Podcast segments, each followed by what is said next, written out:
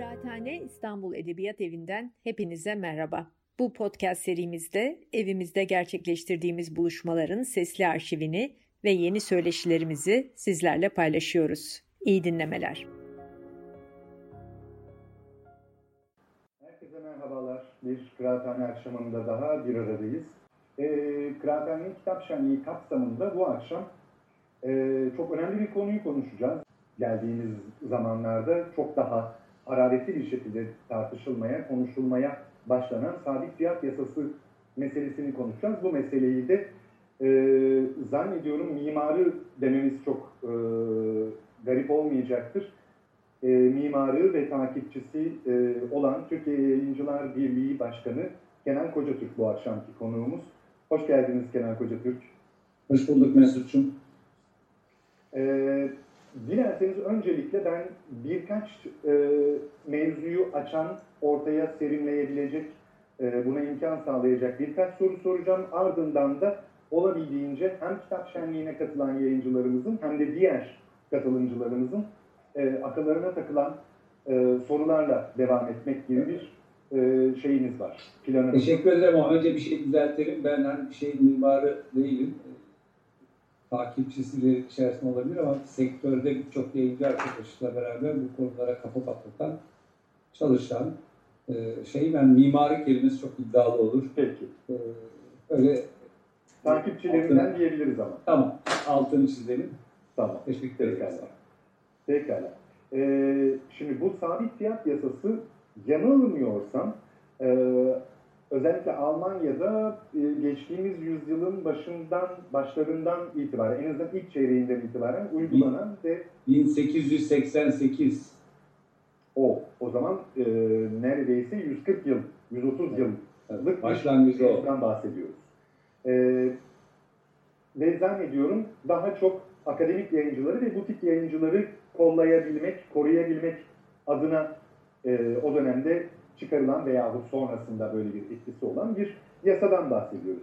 Öncelikle bu sabit fiyat yasası dünyada e, ne zaman nasıl çıktı, neden çıktı, hangi ihtiyaçlara karşılık vermek amacıyla e, böyle bir yasaya ihtiyaç duyuldu ve e, bizim Türkiye'deki serencamı hikayesi ne durumdadır diyerek böyle bir hikayeyi önce e, temellendirerek başlayalım lütfen. Şöyle söyleyelim yani panelimizin başlığı kitabın değeri diyoruz ya aslında oradan başlıyor. Kitap önemli bir değer ve çok da değerli bir e, ürün.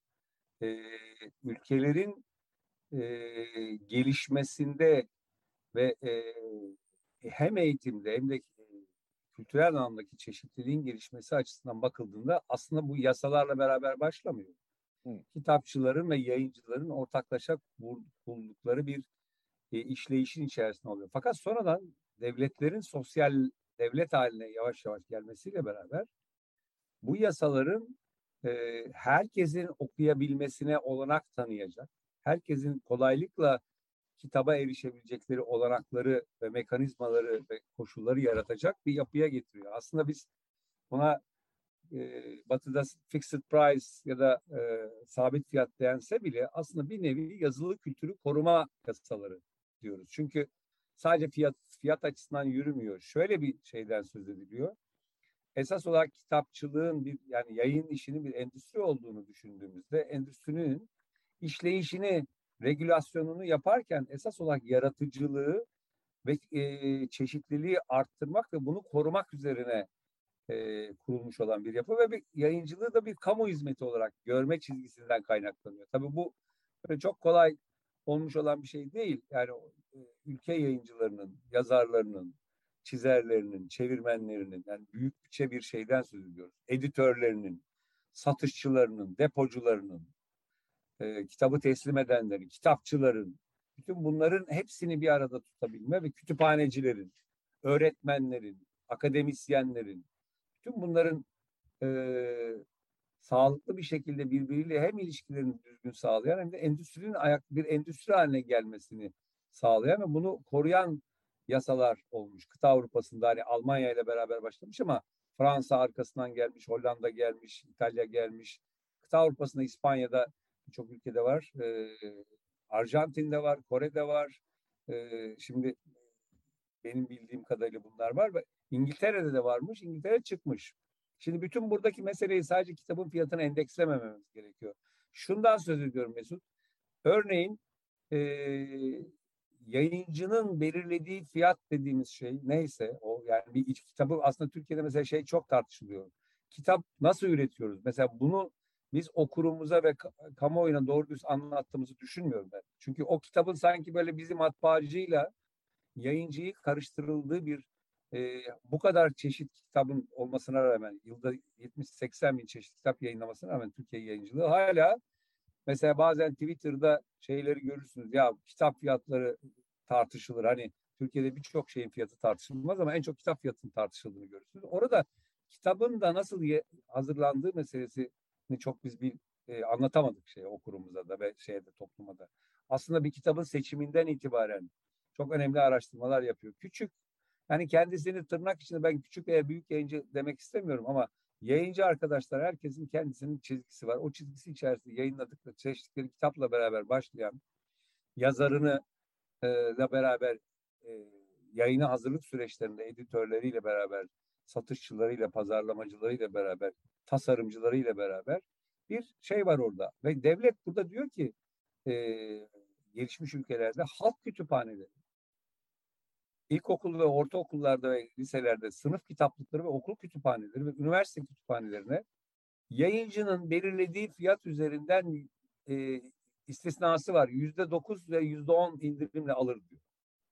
Bakın 11-12 demiyor. Çünkü orada üreteni, iyi kitap üreteni, sağlıklı kitap üreteni, seçicileri kim bunların? Kütüphaneciler, e, öğretmenler, akademisyenlerin seçimine uygun olacak olan kitapları kütüphanelere bu, bu indirimlerle alıyor ve o, o zaman da yayıncının aslında kabaca sınai maliyetleri dediğimiz yani üretim maliyetlerinin kısmını devlet herkesin kitaba erişe rahatça erişebilsin diye bu kitapları satın alarak kütüphanelere koyuyor. Aslında buradan başlıyor mesela. Yani sabit fiyat deyince sadece kitabın fiyatı tartışılmıyor orada. İstisnası istisna anlamında kütüphanelerde çünkü birden fazla insan bunu okuyacağı için Orada onun için bu düşük indirimlerle şeyler alınıyor. Bizim gibi ülkelerde ise indirimler uçuşuyor başka yerlerde. Şimdi birincisi yani batıdaki sabit fiyat yasaları bir yazılı kültürü koruma hatta yayıncılığı bir kamu hizmeti görüp bunu koruma yasaları var ve bu bunu mesela Sarkozy değiştirmeye kalktı ortalık yıkıldı Fransa'da.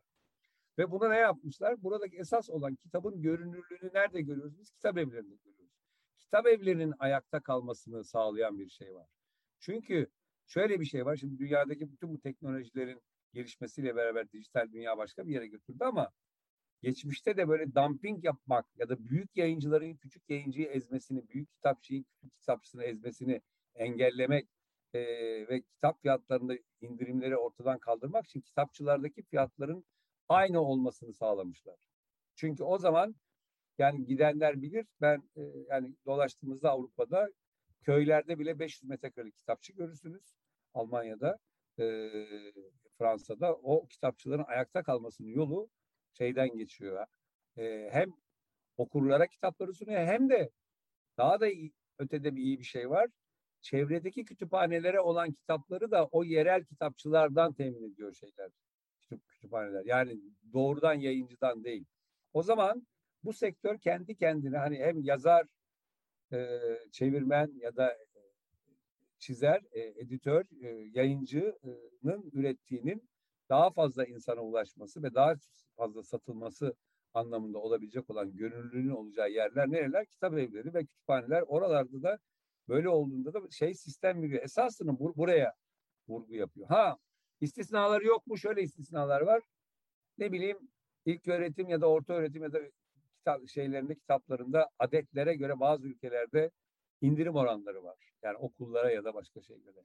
E, online'da kitapçılarda yani e-ticaretin içerisinde yapılan şeylerde indirim oranları var istisna olarak. Ne gibi işte mesela Almanya'da yok. Online'da da kitap satılacaksa aynı fiyattan satılıyor. Başka hiçbir şekilde bir fiyattan sattırmıyorlar. Fransa'da yüzde beş indirim hakkı var. Ee, yanlış hatırlamıyorsam İtalya'da yüzde on ya da on beş İspanya ikisi böyle civarlarda. Hani rakamlar böyle online'da, e-ticarette bile bu indirimler yok. Ama buna rağmen mesela ben bunları söylediğimde bazı arkadaşlar şeyi söylüyor. Ya e, e e-ticarette de indirim olmasın mı? E, olsun ama bak işte bir e, regülasyon anlamında bir şeyi belirliyorlar. Ona rağmen Almanya'da pazarın yüzde yirmisi online'da dönüyor. Yani anlatmaya çalıştığım şey belki soruna şöyle cevap oldu belki.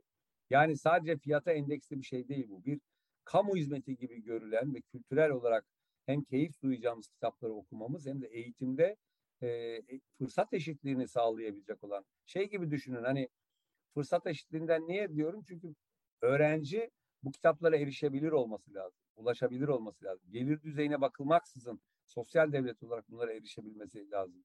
Bu ülkede benim çocukluğumda bunlara erişiyorduk şöyle ya da böyle. Daha nüfus daha azdı şeydi ama erişebiliyorduk. Dolayısıyla yani e, esas olarak kamu hizmeti gibi görülüp ülkelerin kalkınmasında, eğitimde de iyi kitapların, iyi içeriklerin, iyi ders kitaplarının hani bizim şimdi neremizden tutsanız tartışılacağımız şeylerimiz var ama iyi içeriklerin sunulabilmesinin yolu yaratıcıların iyi telif gelirleri elde ettikleri yayıncıların sermaye birikimini yaratarak daha çok kitap ürettikleri hatta daha da ileri söyleyeyim çok satanlardan elde ettikleri gelirle de diğer niş ürünleri e, yayınladığımız şeyler var. Hani bugün ülke bizim ülkemizde de öyle. Yani her kitap binlerce satacak diye bir şey yok. Her kitabın kendine özgü emeği var. E, çalışmamız var. Onun için de esas buna hizmet ediyor. Yani e, bir kamu hizmeti gibi görüyor. İyi kitaplarla iyi eğitim yapılacağını düşünüyor. İyi kitaplarla çocuklarımızın resimli çocuk kitaplarından başlayarak hayal güçlerini ve kişisel gelişimi sağlanmasını e, ön, önceliyor. Hatta dışarıda yayıncı yayıncının üstüne binerek yürüyor. Yani nasıl iyi çocuk kitabı okuyor çocuklar. Resimli kitaplar ondan sonra daha e, sözel çocuk kitapları, sonra gençlik kitapları, sonra keyif için e, edebiyatla tanışıyorlar, şeyle tanışıyorlar ve öyle yürüyor bu işler. Hani onun için de e, buralardaki kitap satışlarının görünürlüğünden e, ve e, şeyin e, kitapçının esas korunması, yayıncının değil bak.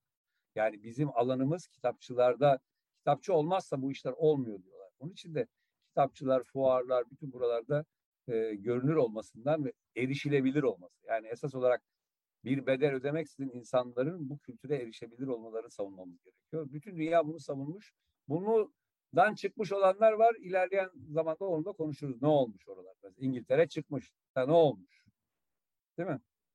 Bir nefes e, evet. belki soracağım bir şey vardır diye burada durayım. Bir de bir şey daha rica edeceğim. Şimdi e, sizin paylaştığınız e, sosyal medyadaki paylaşımlarınıza baktığımda hani yazılı şey bu sabit fiyat yasası meclisin kapısında meclise geldi ve bunu konuşuyoruz diye bir şey Evet söyledim. tam tam tam onu soracaktım aslında. Yani ee, şimdiye kadar bu sabit fiyat yasasıyla yahut resmi adıyla yazılı kültürü koruma yasasıyla ilgili şimdiye kadar bir dolu e, e, soruşturmalar yapıldı, haberler yapıldı vesaire ve şimdiye kadar el ortamıyla e, biz okur olarak bu konuda ulaşabildiğimiz bilgiler içerisinde işte meclisin kapısına geldiği, Turkuaz grubu meclise bu yasa tasarısı hmm. verdi falan gibi bir takım e, doğru mu yanlış mı, ne kadar doğru ne kadar yanlış emin olamadığımız bilgiler var. Dolayısıyla şu başlangıçta önce şu yanlışları bir temizleyelim ve ardından bu yasanın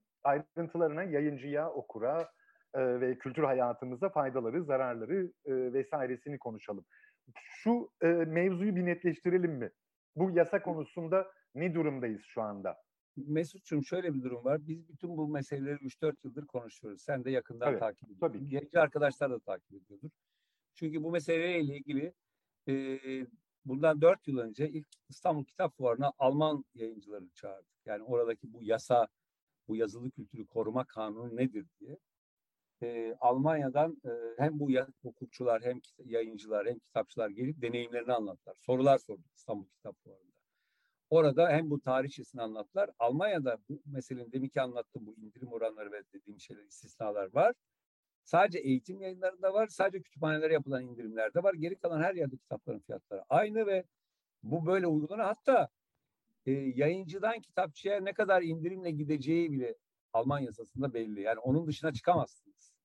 Çünkü o şeyi koruyor. Yani e, kitapçıyı korumaları gerektiğini söyleyerek bunu söylüyorlar ve onu yapmışlar. Sa orada mesela yerel demin sözünü ettim kütüphanecilerin de e, pardon e, yerel yani kütüphanelere de yerel kitapçılar şeyi veriyor. Yani hangi kasabada hangi ok okula yakın kim varsa onların verdikleri bir yapı var. Orada da şimdi Almanya'da bir arkadaşlarımız geldi Almanya'dan. Ee, Almanya yayıncılık sektöründe dördüncü büyüklükte, büyüklük olarak yani şeyde e, ama e, çeşitlilik ve şey açısından baktığınızda bütün dünyadaki mesela bütün büyük yayıncıları satın almaya başladılar. Amerika'da ve İngiltere'de. Niye? Çünkü oradaki yayıncılar iyi ürettiler, sermaye birikimleri yarattılar e, ve çeşitlilik açısından da bakıldığında Amerika'daki ve İngiltere'deki jungle yani oradaki online e-ticaret firmalarının duman ettiği pazarda gittiler o yayıncıları aldılar ve şeye geliştirdiler. İki, Fransız yayıncıları çağırdık. Orada da uygulanıyor. Fransız yayıncıların içerisinde Kültür Bakanlığı'nın bir temsilcisi geldi anlattı. Şöyle bir örnek vereyim size. Fransız yayıncılık pazarının büyüklüğü 4,5 milyar avro. Fransa'da kütüphanelere alınan kitapların toplam bütçesi 750 milyon euro. Yani kabaca dörtte biri, beşte biri kadar yayıncının ürettiğinin kütüphanelere yüzde dokuz, yüzde on indirimle alındığı ve yayıncının belirlediği fiyattan alındığı ve orada da sektörün de giderek büyüdü ve hani onlar ihracat kalemleri ve diğer şeylerle başka bir yere gidiyor. Hollandalıları çağırdık.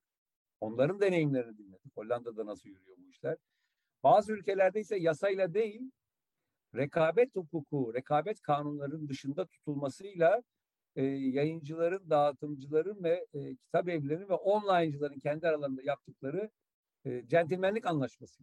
Şimdi bütün bunları biz konuştuktan sonra 3-4 yıldır konuşuyoruz. Pandemi sırasında da bildiğiniz gibi kitap evleri kapanınca hepimiz online e-ticarette kitaplarımızı almaya başladık. Hatta orada siparişler çok birikti. Zamanında gelmedi ama bütün bunları da pandemi sırasında da bir dizi toplantı yaptık yayıncılık sektöründe. Sadece Türkiye Yayıncılar Birliği değil. Bildiğiniz gibi Türkiye'de e, yayıncı dernekleri olarak Basın Yayın Birliği diye bir derneğimiz daha var. Bir de meslek birliklerimiz var. O meslek birliklerimizde yaklaşık 7'ye 8'e yakın meslek birliklerimiz var. Ama bu toplantıları hem yayıncılar arasında yaptık. Yani bütün davet ettiğimiz yayıncı arkadaşlarla hani katılan çok açıktı bu toplantılar. Ee, onun öncesinde fiziki toplantılar yaptık. Bütün bu demin anlattığım şeyleri anlattık. Bu toplantıların içerisinde yayıncılarla ayrı toplantılar, birden fazla bir sürü toplantı yapıldı. Kitap evleriyle toplantılar yaptık. Onların taleplerini dinledik. Onların ihtiyaçlarını e, dinledik. Online e-kitap ticareti yapan e, internet sitelerini davet ettik. Onlarla bunu yaptık. Büyük zincir kitap evleriyle yaptık. Hani Türkiye'deki bütün büyük zincir mağazalarla. E, yazarlarla yaptık. Çevirmenlerle yaptık bütün bu toplantıları. Bu toplantılar içerisinde tabii çevirmenler dedi, çevirmenler e, her şeyin meslek örgütleriyle yaptık ama çok fazla toplantının sonucunda bir kabaca dünyadaki taslaklar üzerinden de bir oturup çalışmaya başladık. Yani biz ne yapmalıyız diye. Tabii sadece bu kitap şey üzerinden değil, e, Türkiye Cumhuriyeti'nin Kültür Bakanlığı nezdinde yaptığı bir takım faaliyetler var. İşte kütüphanelere kitap alımı, yurt dışındaki fuarlara katılımlar, e, Türk Edebiyatı'nın desteklenmesi dediğimiz TEDA projesiyle e, yabancı dillere çevrilen kitaplara destekler, e, ilk yazarlara yapılacak olan ilk yazarlara kitaplarını yayınlayan yayıncılara destekler, e, çevirmenlerin Türkiye'de buluşabileceği e, çeviri atölyeleri, yazar atölyeleri, bütün bunları da içine kapsayan bir taslak, bir ön tarafı var şeyin. Hani yazılı kültürün korunması meselesi içinde fiyat, sadece fiyata değil, buraya da eğilen ve yayıncılık endüstrisinin gelişmesi, e, korunması, gelişmesi meselesini anlatan şeyler e, üzerine metinler hazırlandı. Bu metinler e, sürekli tartışıldı, geliştirildi, geliştirildi. E, şeyin fiyatların korunması meselesiyle de ilgili e, kitapçılar şunu söylediler mesela. Dediler ki e, bize e, indirim oranları söylediler. Yani şu kadar indirim de yeter, yeter ki online'da yıkıcı indirimler olmasın. Yani şöyle düşünün, şimdi hepimiz bu piyasanın içindeyiz. Geçenlerde ben baktım, e, neredeyse bedava verecekler kitapları. Yüzde 65 evet. indirimle çok satanların hepsi 65, 57, 60 ve bunların hiçbir tanesi bu indirimlerle alınmıyor. Onları da biliyoruz yani. E, şimdi kitap evleri diyor ki biz e, showroom gibi kullanılır hale geldik ve kapanacağız. Ya da ben mesleğimi değiştireceğim, bırakacağım. Bütün bunları dinlediğimizde diyor ki insanlar biz indirim oranında e, yani ma çok makul bizim hayal edemeyeceğimiz derecede makul indirim oranları olsun. Biz bununla geçinir gideriz diyorlar. E, kitapçıların derdi bu. Yani ben diyor kitabı gelip bende görüyor, okur. Hatta benim yanımda da şu sohbeti yapıyor. Ya enayi miyiz buradan bu kitabı alacağız deyip şeyini yapıp arkasındaki fiyatını hemen cep telefonundan, online'dan yüzde 65 indirimle almak varken okur. Niye gider kitapçıdan e, yeni çıkmış çok özellikle çok satanlar. Şimdi kitap evinde ayakta tutacak olan şeyi çok satarlar zaten. Yani o kitaptan çok satacak ki diğer kitapları da finanse edebilsin ve o çeşitliliği koruyabilsin. Bu çeşitliliği koruyabilmesi için o kitapçıları dinledik. Yayıncıları dinledik. Yayıncı arkadaşlarımız kaygıları vardı. Online ticaret yapan kitapçı arkadaşların kaygıları var. Onlar başka kaygılar içerisinde. Bütün bunların içerisinde herkes şuna kani. Ya evet sabit fiyat olmalı. Kitabın fiyatı belirli olmalı ve bu fiyatlar üzerinde bazı istisnalarıyla olabilmeli. Mesela online'cılar diyor ki belli bir istisnası olsun bu iş. Hani böyle bir bugünkü gibi yapay zekanın şimdi artificial intelligence dedikleri yapay zeka ile kitapların fiyatlarını siteler birbirlerinden görüyorlar. E gördüğü fiyat üzerinden şöyle yürüyor mesela. Bir kitabın fiyatı birinde yüzde 35 indirilmişse öbürü 36'ya düşüyor. O 36 yapıyor öbürü 45'e gidiyor. En sonunda çok satanlarda şöyle bir şeye geldi. Geçen gördüm. 65'e kadar geldi. 80'e gelen var. E 80 indirim olduktan sonra şimdi okur için bu çok iyi bir şey tabii yani. Niye almasın ki okurda? Hani ama bunun gittiği yeri itibariyle bu filmi biz Amerika'da gördük. Amerika'da çok büyük e-ticaret firması ismini herkes biliyor. Ben burada zikretmeyeyim şimdi. O firmanın bu indirim oranlarıyla ve sabit fiyat meselesi olmadan İngiltere'de de sabit fiyat vardı çıktılar 95'te. Bütün bunlarla beraber öyle bir şey oldu ki önce hiç o bütün kitap evleri yavaş yavaş kapanmaya başladı. Barnes Noble'lar, Bordur'lar, Amerika'daki o zincir mağazalar kapandı. Kitap evleri kapandı. Sonra e, bir baktılar ki mesela hadi ismini vereyim Amazon şimdi kitap evleri açıyor şeyde Amerika'da. Niye? Çünkü o bölgelerdeki satışların düştüğünü görüyorlar. Çünkü oraya gidip insanların o kitapları görmesi lazım. Bir showroom'a ihtiyaç var. Şimdi kitap evlerinin böyle e, korunamadıkları bir koşul içinde ve rekabet yasaları içerisinde olmaması gerekiyor bütün bunların. Korunamadıkları bir koşul içinde biz kültürel hayatımızı koruyamayız, zenginleştiremeyiz, çeşitliliğimizi de geliştiremeyiz ve koruyamayız. Şimdi Türkiye'de 80 bin çeşit kitaba gelmiş. Hadi bunların eğitim kitabını, yardımcı ders kitaplarını çıkaralım şeyin içerisinden. Nereden bakarsanız 35 bin, 40 bin çeşit kitap çıkıyor. Nerede sergileyeceksiniz bunları? Online web siteleri yetmez ki bütün bunların hepsini yapmamız. Dolayısıyla kitapçıları dinledik. E-ticaretçileri dinledik. Dağıtımcıları dinledik. Dağıtımcıların da dertleri var. Ee, yayıncıları dinledik. E, yayıncının da kendi kendini itibarsızlaştığı bir şey yaşanıyor. Şimdi ben bana okur soruyor ya yüzde 65 indirimle bu kitap satılabiliyorsa siz beni niye nasıl kandırıyorsunuz diye sormaz mı? Sorar insanlar.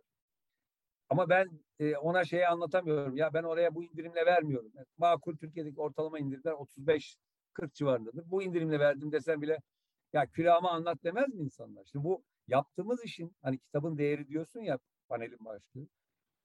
Bizim yaptığımız işin değersizleştiren bir yapı haline geldi. Ne? E-ticaretteki ticaret savaşlarına kültür dünyamız esir olamaz, teslim olamaz. Bütün bunların bir regülasyonu, bir düzenlemesi olmuş. Dünyada bunlar olmuş. Biz Avrupa Birliği müktesebatı içinde bu kanunları getirmişiz şeyde. Hani başka şeylerimiz hukukta yani AB uyum yasaları çıkarken. Bunda biz yayıncılar olarak da kitapçılar olarak da uymuşuz. Rekabetten bağımsız yani ari olması gerektiğini atlamışız. Bütün kıta Avrupa'sında rekabet hukuku dibine kadar var. Hani rekabeti engelleyici bir şey yapamazsınız. Ama yayın işini, kitap işini ayırmışlar, bunun dışına çıkarmışlar. İstisnaları koymuşlar. Demişler ki ya online'da Fransa demiş ki yüzde beş indirim yapabilirsin. Öbürü demiş ki yüzde on yapabilirsin. Öbürü yirmi demiş. Ama kitapçıları öldürecek, kültür hayatını şeye sokacak bir yapının içerisine sokmamış şey. Şimdi sürdürülebilir bir şey değil çünkü bu. Şimdi bir firmayı düşünün. Sürekli zarar ederek hayatını sürdürebilir mi? Sürdüremez. Ben e-ticaretçilere soruyorum ya nasıl bunu yapıyorsun diye. Biri diyor ki ya ben reklam yapmak yerine bunu yapıyorum. Yani rek, başka türlü reklam yapmak yerine sağda solda firmamın reklamını yapacağım ben yüksek indirimle e, kitap satarak reklam yapıyorum. Öbürü de diyor ki abi öbürü yaptığı için ben de o indirimi yapıyorum. Yani bizim çocukluğumuzda e, otobüs firmaları birbirine rekabete girerdi e, şeyde e, e, haremde. İlk fiyatı düşüren firma batardı. E, ben hatırlarım böyle Adapazarı firmaları vardı ya da İzmit firmaları. Orada ilk müşteriyi kapmak için indirimler 10 liradan 7'ye düştü, 7'den 5'e düştü. Neredeyse bedava götüreceklerdi. Sonra hepsi battı. Şimdi Amerika'da yaşanan şey şu, bütün o büyük kitapçılar, küçük kitapçılar birçoğu battı. Ee, online e, firmalarının söylediklerine teslim olmuş bir yayıncı dünyası var. Biz şimdi ben aynı zamanda uluslararası yayıncılar dünyasının içindeyiz. Türkiye Yayıncılar Birliği olarak diğer arkadaşlarla beraber. Orada görüyoruz onların ya biz şu hataları yaptık aman siz yapmayın bunları anlatın diye. Şimdi dolayısıyla bütün bunlar konuşulduktan sonra bir metinler ortaya çıktı. Tartıştığımız metinler. Bir e, herkesin mutabakatıyla, bütün meslek örgütleri mutabakatıyla bir yasa taslağı hazırladık. Belki de yayıncılık dünyasında bana göre ilktir. Hani bir yasa taslağı hazırlandı. Bunu söylemekte bir şey görmüyorum.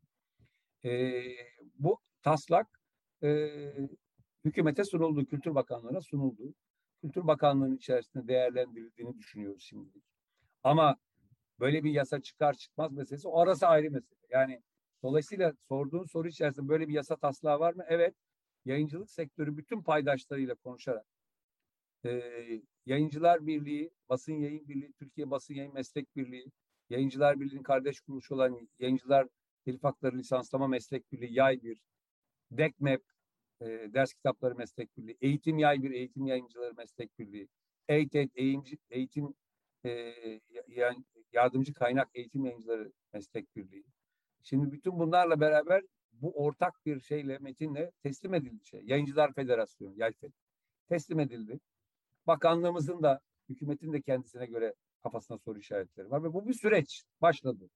Bu süreç nasıl sonuçlanır? Şimdi bazı arkadaşlar diyor ki ya falanca büyük firma götürmüş yasayı vermiş zaten onlar hükümetin de adamları onlar bize soruyorlar ya böyle bir şey söyleniyor diye. Yani ben iki türlü tezvirat var. Bir tanesi bir bu işten kısa vadede e, gelir elde etmeyi düşündüğünü sana arkadaşlarımız böyle bir e, tezvirat da yapabilirler. Hani büyük holdinglerin e, istediği ve küçük yayıncı ve küçük kitapçıyı da batıracak olan şeyler yapılıyor diyenler var. E, fuar şirketleri bunu istiyor diyenler var. E, yok bunu e, aslında yayıncılık sektörünü ve kültürü batırmak isteyen diyenler var. Ama bütün bunların içinde bizim gördüğümüz şey şu ki böyle yürüyemeyiz. Hani yeni çıkan kitapları yüzde 65 indirimlerle, yüzde 70 indirimlerle e-ticaret savaşlarına kurban edilecek bir kültür dünyamız yok bizim. Bu topraklarda e, çok büyük acılarla e, kitaplar üretmiş, şiir, şiirler yazmış, romanlar yazmış, Nazımlardan bugüne kadar. Hani e, hiçbirini ayırmadan Necip Fazıl'ın Nazım'ı, e, Orhan Kemal'i, Yaşar Kemal'leri, Fakir Baykut'ları hatta bütün uluslararası dünyadan getirdiğimiz o bütün büyük yazarların, o çok satarlarıyla beraber diğer yazarların çeşitliliğini ve kültürel hayatımızı korumak istiyorsak yayıncılık dünyasında bir e, kendi regülasyonunu yapmak zorundayız. Bunu yapamazsanız ama bugün yapamıyoruz. Neden yapamıyoruz? Türkiye'deki var olan rekabet kanunu çerçevesinde yan yana gelip bir kitapçıya ya da bir e-ticaretçiye ya da bir dağıtımcıya size şu indirimi yapacağız diyemezsiniz. E, onun için bizim hazırladığımız taslak yasada kabul edilir edilmez bir kere rekabet kanununun dışında olmamız gerektiğini söylüyoruz ve bununla ilgili de e, şeyin e, kültür hayatımızın korunması e, ister adına milli kültür değil, ister adına ulusal kültür değil, ne derseniz deyin. Bu dünyamızı koruyabilmemizin yolu 3-4 tane büyük firmanın kapışması içerisinde e, kurban edilecek bir kültür hayatımız, bir yayıncılığımız yok. Ne yazarlarımız bu kadar değersiz, ne editörlerimiz, ne yayıncılarımız, ne bizimle beraber ortaklaşa çalışan, satışta çalışan, finansta çalışan, dağıtımda çalışan, arabalarıyla kitapçılara kitap taşıyan çocukların bile hakkı var burada. Giderek bakın İngiltere'de ne olmuş biliyor musunuz? 4500 tane kitapçıdan bugün 800 kitapçıya düştüler. 2019 rakamını söylüyorum size. Jungle oldu ve başka bir şey oldu. Ama aynı şekilde Fransa'da bugün 3500 tane kitapçı var. Sabit fiyat yasası güçlendirildikçe arttı. Almanya'da 3000'in üzerinde kitapçı var. Ama 7000'e, 8000'e yakın, 13.000'e yakın yayıncı var. Bütün bu yayıncılar şöyle ya da böyle o kitapçılarda kendilerine raf buluyorlar. Bu buldukları rafın içerisinde de böyle onla kendileri de e-ticaret yapıyorlar. Yani bakın başka bir şey olacak belki de. Şimdi ben Almanya'da gördüm, Fransa'da da gördüm. Bisikletli çocuklar var kitap evinde. Kitabı sipariş ediliyor. Hani bütün dünyasında bunu becerir. E, sipariş ediliyor. Online'da da ister kitap evine gelerek de o kitap evinden siparişler yapılmış ve bisikletliyle çocuklar götürüp kitapları teslim ediyorlar. Şimdi dolayısıyla kültür endüstrisinin içindeki yayıncısı, yazarı, çevirmeni diye sayarken e, editörü, e, o kitabı teslim eden paketçisi, paketi bağlayan insanın bile istihdam edilmesi ve büyük bir yayıncılık kültür dünyasını koruyabilmemiz ve geliştirebilmemiz için böyle bir regülasyona ihtiyacı var Türkiye'nin. Bunu hazırladık. Buradaki kaygı nedir? Herkesin şöyle bir kaygısı var. Ya bu adamlar bu fiyatları sabitleyecekler, fiyatları da şişirecekler, kazıklayacaklar bizi. Kitap fiyatları artacak. Değil mi? Bir de böyle bir tezvirat var. Var değil mi? Var. Şimdi şöyle bir şey var. Eğer e, bir kere dünyada bu böyle olmamış. Mesela İngiltere'de enflasyonları çok düşük olmasına rağmen son 10 yılda kitaplar yüzde 85 fiyatları artmış. Çünkü şöyle oluyor. Büyük tedarik zincirindeki firmalar şeyi bastırıyor. Bana şu koşullarda vermezsen kitaplarını değil mi? E, hatta daha da ileri götürüyorlar. E, sadece bana vereceksin. E, televizyonda şu kadar reklama çıkacaksın, şunu yapacaksın, bunu yapacaksın gibi şeylerle fiyatlar yüzde 85 artmış. Almanya'da ve Fransa'da bu rakam yüzde 20. Yani 15 yılda yüzde 20 fiyatlar artmış. Bizde şöyle bir şey olacak. Hani istisnalarını tartışırız. Hani online'da indirim ne kadar olacak olmayacak meselesi beraber geliştirilebilecek olan bir şeydir ama bizim kitaba erişim meselemiz ve e, okurun kitabı nerede bulacağı meselesi çok önemli. Yayıncılar için birinci mesele kitapçıdır. Bugün bakın bir şey söyleyeceğim. Ben 1977'de Bateş'te ilk e, bayilik teşkilatı, ilk Türkiye'nin kitap dağıtım firmalarından biridir. Orada başladığımda Türkiye'de 10 binin üzerinde kitapçı vardı. Köylerde kitapçılar var. Bugün şehirlerde kitapçı yok. Hatta bazı şehirlerde yavaş yavaş o kitapçılar kitapçı reyonlarını şey yapıyorlar. Hediyelik eşya, kafe şeye gidiyor. Eğer böyle giderse yayıncılar ürettikleri kitaplarını satabilecekleri bırak zincir mağazayı şehirlerde kitapçı bulamayız. Zincir mağazalarında işine yani onlar da önemli şeyler. Büyük yatırımlar yapıyorlar. Şeyler e, insanlar çalıştırıyorlar ve şey yapıyorlar. Onun için de bizim bir kültür hayatımızı geliştireceksek ki bence bağımsız yayıncılığımız dünyada çok önemli bir yerde. Bunu e, Mesut'cum geçen Kasım ayında ben Uluslararası Yayıncılar Birliği Yönetim Kurulu'na seçildim. Kişisel bir şey değil bu. Türkiye yayıncılığının bugüne kadarki duruşu, düşünce ifade özgürlüğünün savunması, insan hakları evrensel beyannamesinin Yılmaz savunucusu olması nedeniyle ve Türkiye'deki yayıncılık sektörünün ihtiyacı olan telif hakları kanunlarının geçirilmesi, mevzuatların geliştirilmesi, bütün yayıncı birlikleriyle, bütün yayıncı arkadaşlarımızla birlikte fuarların e, yap, fuarları yaparak Türkiye'deki kitap pazarını büyütmemiz. Şimdi bazı arkadaşlar diyor e, kitap fuarlarıyla mı büyüdü? Evet öyle oldu. Samsun'a, Adana'ya, Bursa'ya, İzmir'e. Bugün bir bakıyorsunuz şimdi bütün belediyeler kitap fuarı yapıyor. Bütün bunlarla beraber mesela korsan meselesini Türkiye yayıncılık sektörü çözdükten sonra başka bir şey oldu. Şimdi böyle olunca bizim dünya da bizi takip ediyor. Şimdi beğenirsiniz beğenmezsiniz. Orhan Pamuk Nobel ödülünü aldı. Ya bu ülkede Orhan Pamuk'un işte kimler var diye insanlar döndü baktılar ve bugün mesela TED'a e, tevazu göstermeyeyim. Benim kişisel olarak adını da TED'a diyarak koyarak raporlayarak 2003'te bakana verdiğimiz bir dosyaydı ve hayata geçti. E şimdi onunla 3000'e yakın kitap çevrilmiş abi. Çeşitli ülke dillerine. Şimdi bu önemli bir şey. Şimdi oralarda bağımsız yayıncılığın ve devletten çok büyük destekler almamakla beraber. Yani burada e, kamuda çalışan bürokratlar, bürokrasideki çok e, çalışkan, kültür işlerini bilen çok önemli bürokrat e, teknik arkadaşlarımız var. Onlar alınmasınlar. Kültür Bakanlığı'nın bütçesinin zayıflığından söz ediyorum ben. Yani kütüphanelerin azlığı, ilk mesela Milli Eğitim Bakanlığı'nın kütüphanelere kitap almaması, bütün bunları söylüyorum. Bütün bunlarla beraber tek başına fiyattan söz etmiyoruz. Yani kütüphanelerin çoğalması, kitapçıların çoğalması, hatta kitapçıların vergide e, öncelikli şeyler bölgesi içerisinde vergiden muaf olmaları, böyle başka bir kültür dünyasından söylüyor. Bunlar adım adım bu ülkede e, hızlı olmuyor ama mesela korsan meselesini biz 2002'den beri uğraşa uğraşa 2008'lerde daha yeni bitirebildik. E, kitapta KDV'yi kaldırdık. Önemli bir şey. Ama KDV alacaklarımız var. Devlete diyoruz ki İngiltere'deki gibi sen benim KDV alacağımı hemen bana öde diyoruz. Ama bütün bunlar hani e, yayın dünyamızın daha çeşitlenerek yürümesi ve zenginliğini koruyarak yürümesi için. Ama bugün daha büyük tehlike var. Bu e-ticaretteki savaşlar hem o firmalara zarar verecek hem de bizim yayın dünyamıza, kültür dünyamıza zarar verecek. Dolayısıyla bütün bunlardan süzülmüş bir taslak hazırladık. Sunduk. Ha bundan sonraki süreç nasıl olacak? Bir kere kitapçıların sahip çıkması gerekecek. Onların konuşması gerekiyor. Bizim değil daha çok.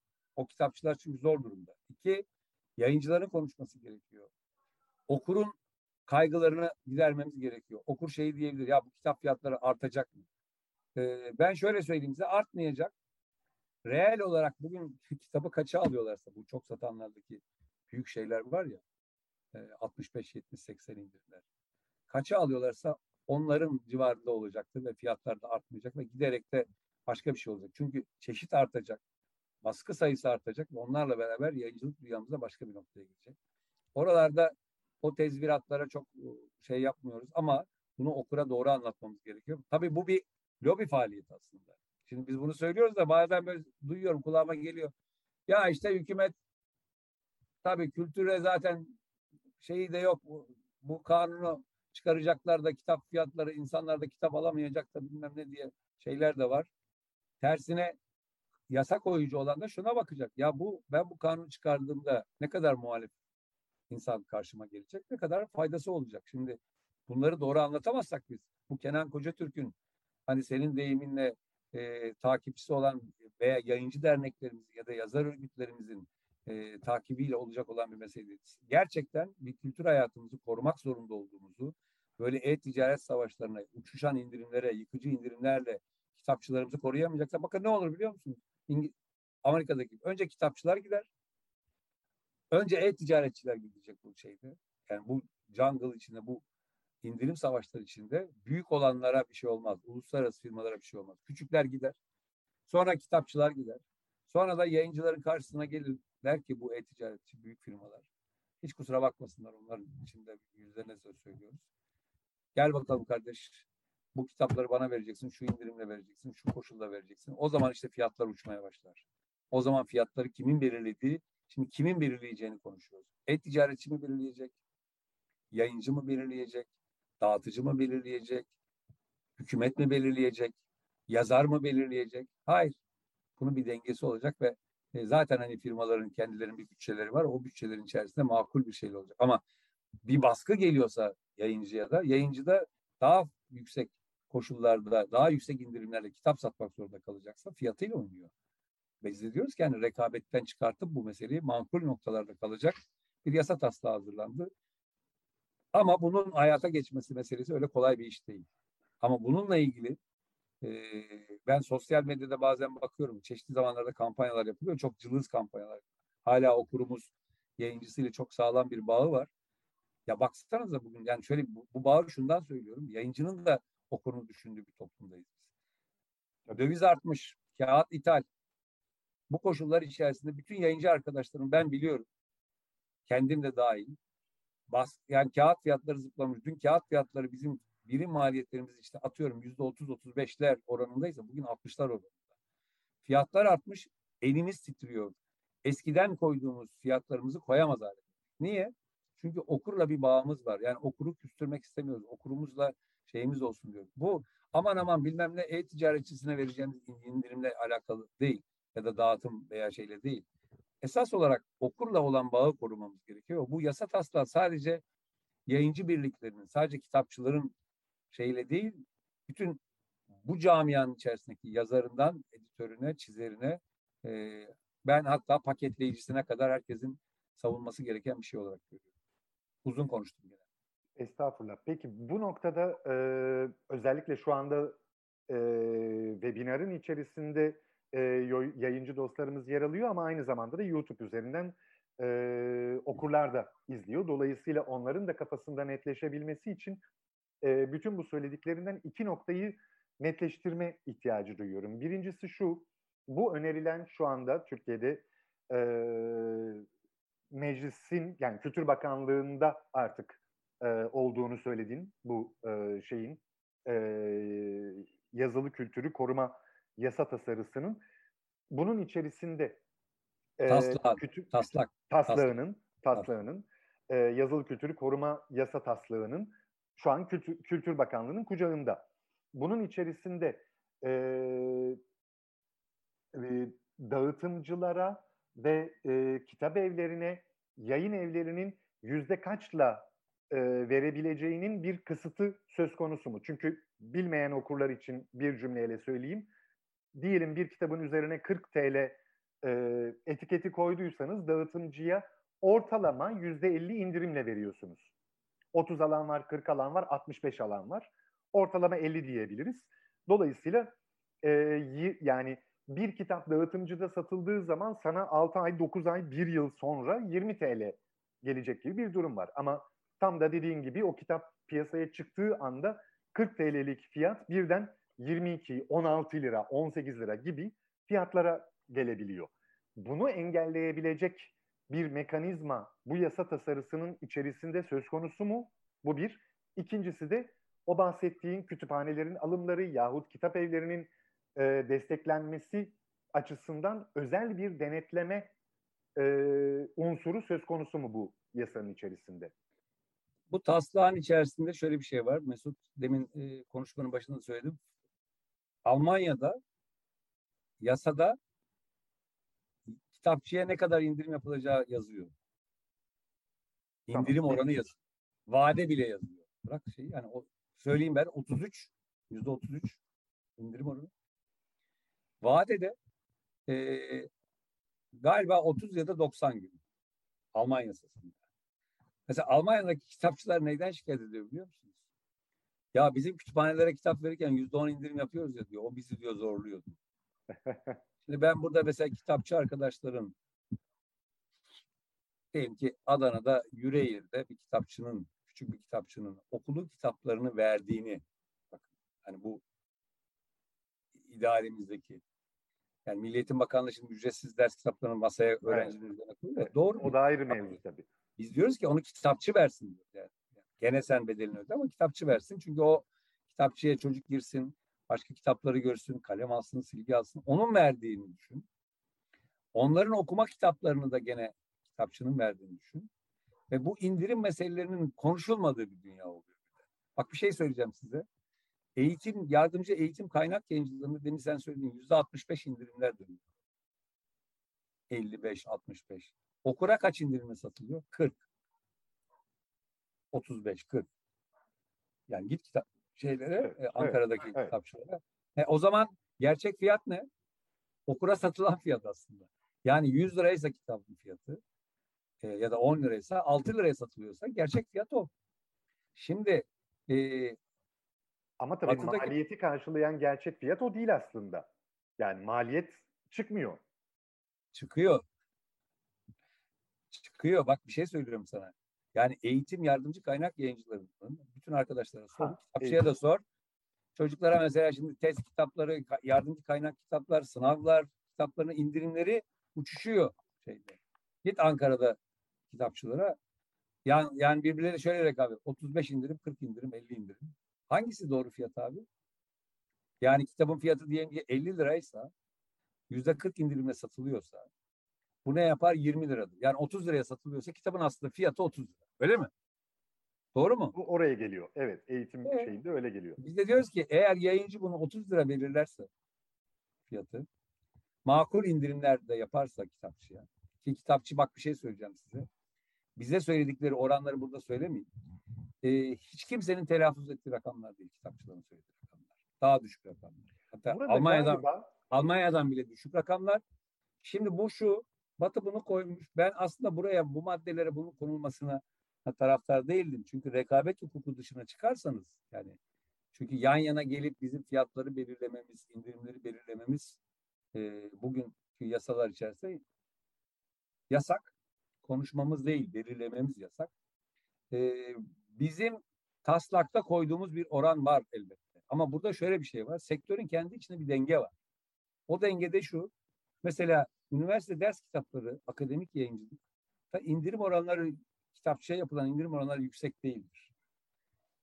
Kültür yayınlarında başka bir indirim oranı vardır. Eğitim yayınlarında başka bir indirim oranı vardır. Bunların arasında bir maksimum indirim oranı zikredilebilir şeyde, yasa taslağında. Bir vade de zikredilebilir. Zikredilmeyebilir. Ama taslakta bir şey var. E, hani bazı e, tedarikçi arkadaşların itirazlarına rağmen e, taslağa konulmuş olan bir indirim oranı da var, bir vadede var. Ama bu taslak çıkar yani böyle çıkacak diye bir şey yok. Bunu doğru anlatmamız gerekiyor. Yani olsa ne olur, olmasa ne olur. Senin bu soruna şimdi ben cevap olarak ben mesela buraya bir böyle bir şeyin konulmasının taraftar değilim. Çünkü hani rekabet hukukunun dışına çıkalım, gerisi çözülebilir. Ama böyle bir şey var ve bunun korunmaya da ihtiyacı da var. Bu aslında bu bütün büyük yayın kitapçıları da koruyan bir şey. Herkesi koruyan bir şey. Yayıncıyı da koruyan bir şey. Şimdi küçük yayıncısın. E, yeni piyasaya giriyorsan ya da küçük bir yayıncısın. E, 13 tane 4 tane kitabın var. Bir dağıtıcıya gittiğinde bir kitap evine gittiğinde senin oraya girebilmen için inanılmaz tavizler vermen lazım.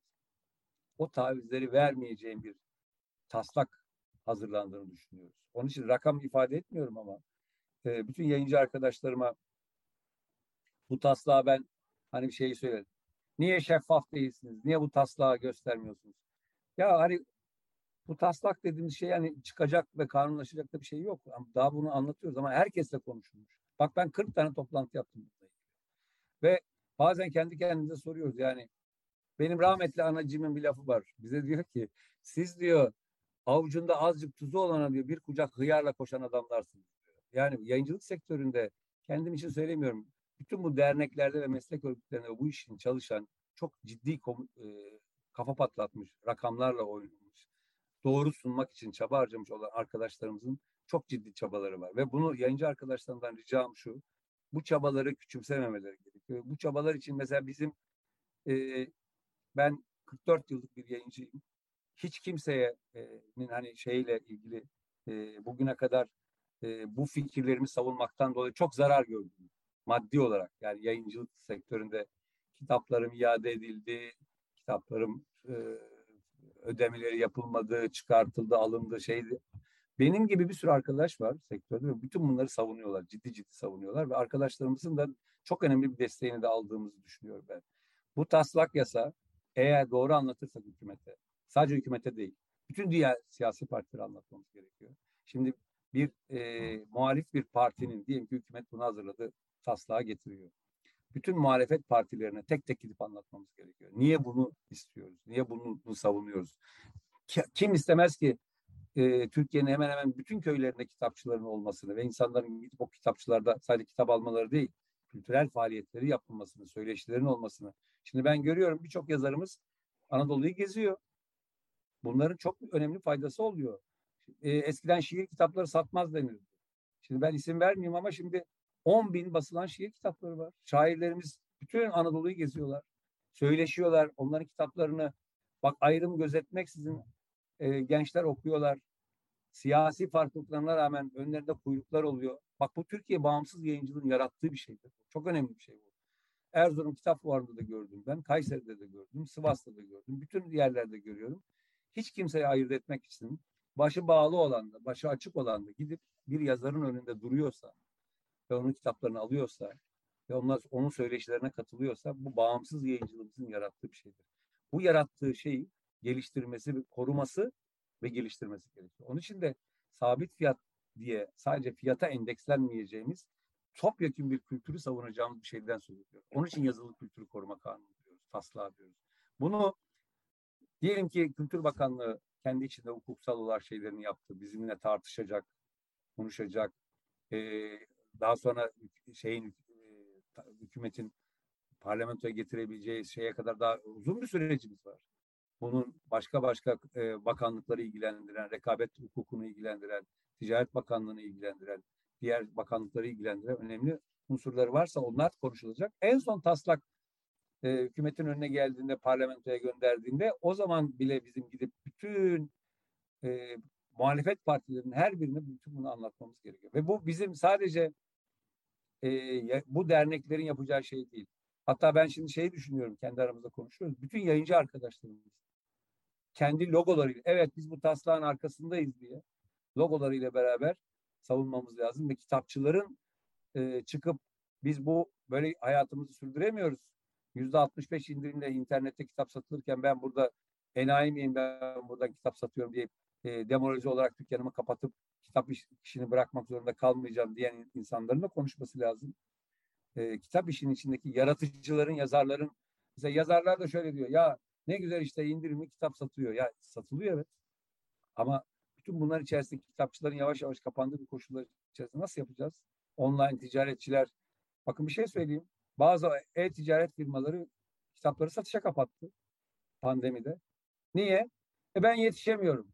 E baba sen beceriksizsen yayıncının okurun gözünde yayıncıyı baskısı bitmiş e, kitaplarının bas, baskısı bitmiş de basmayan yayıncı pozisyonuna niye sokuyorsun? Niye burasını düşünmüyorsun? Ama be, benim şey gücüm öyle değil. Şimdi bu aslında başka bir noktaya götürüyor.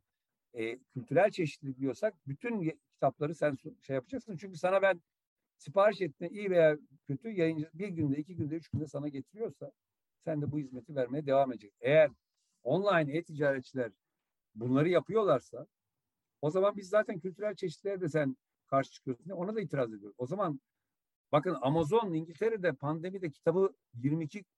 sırada gördü ve 22 gün kimseye kitap göndermedi. İngiliz yayıncılar kafaların taşlara vurdular.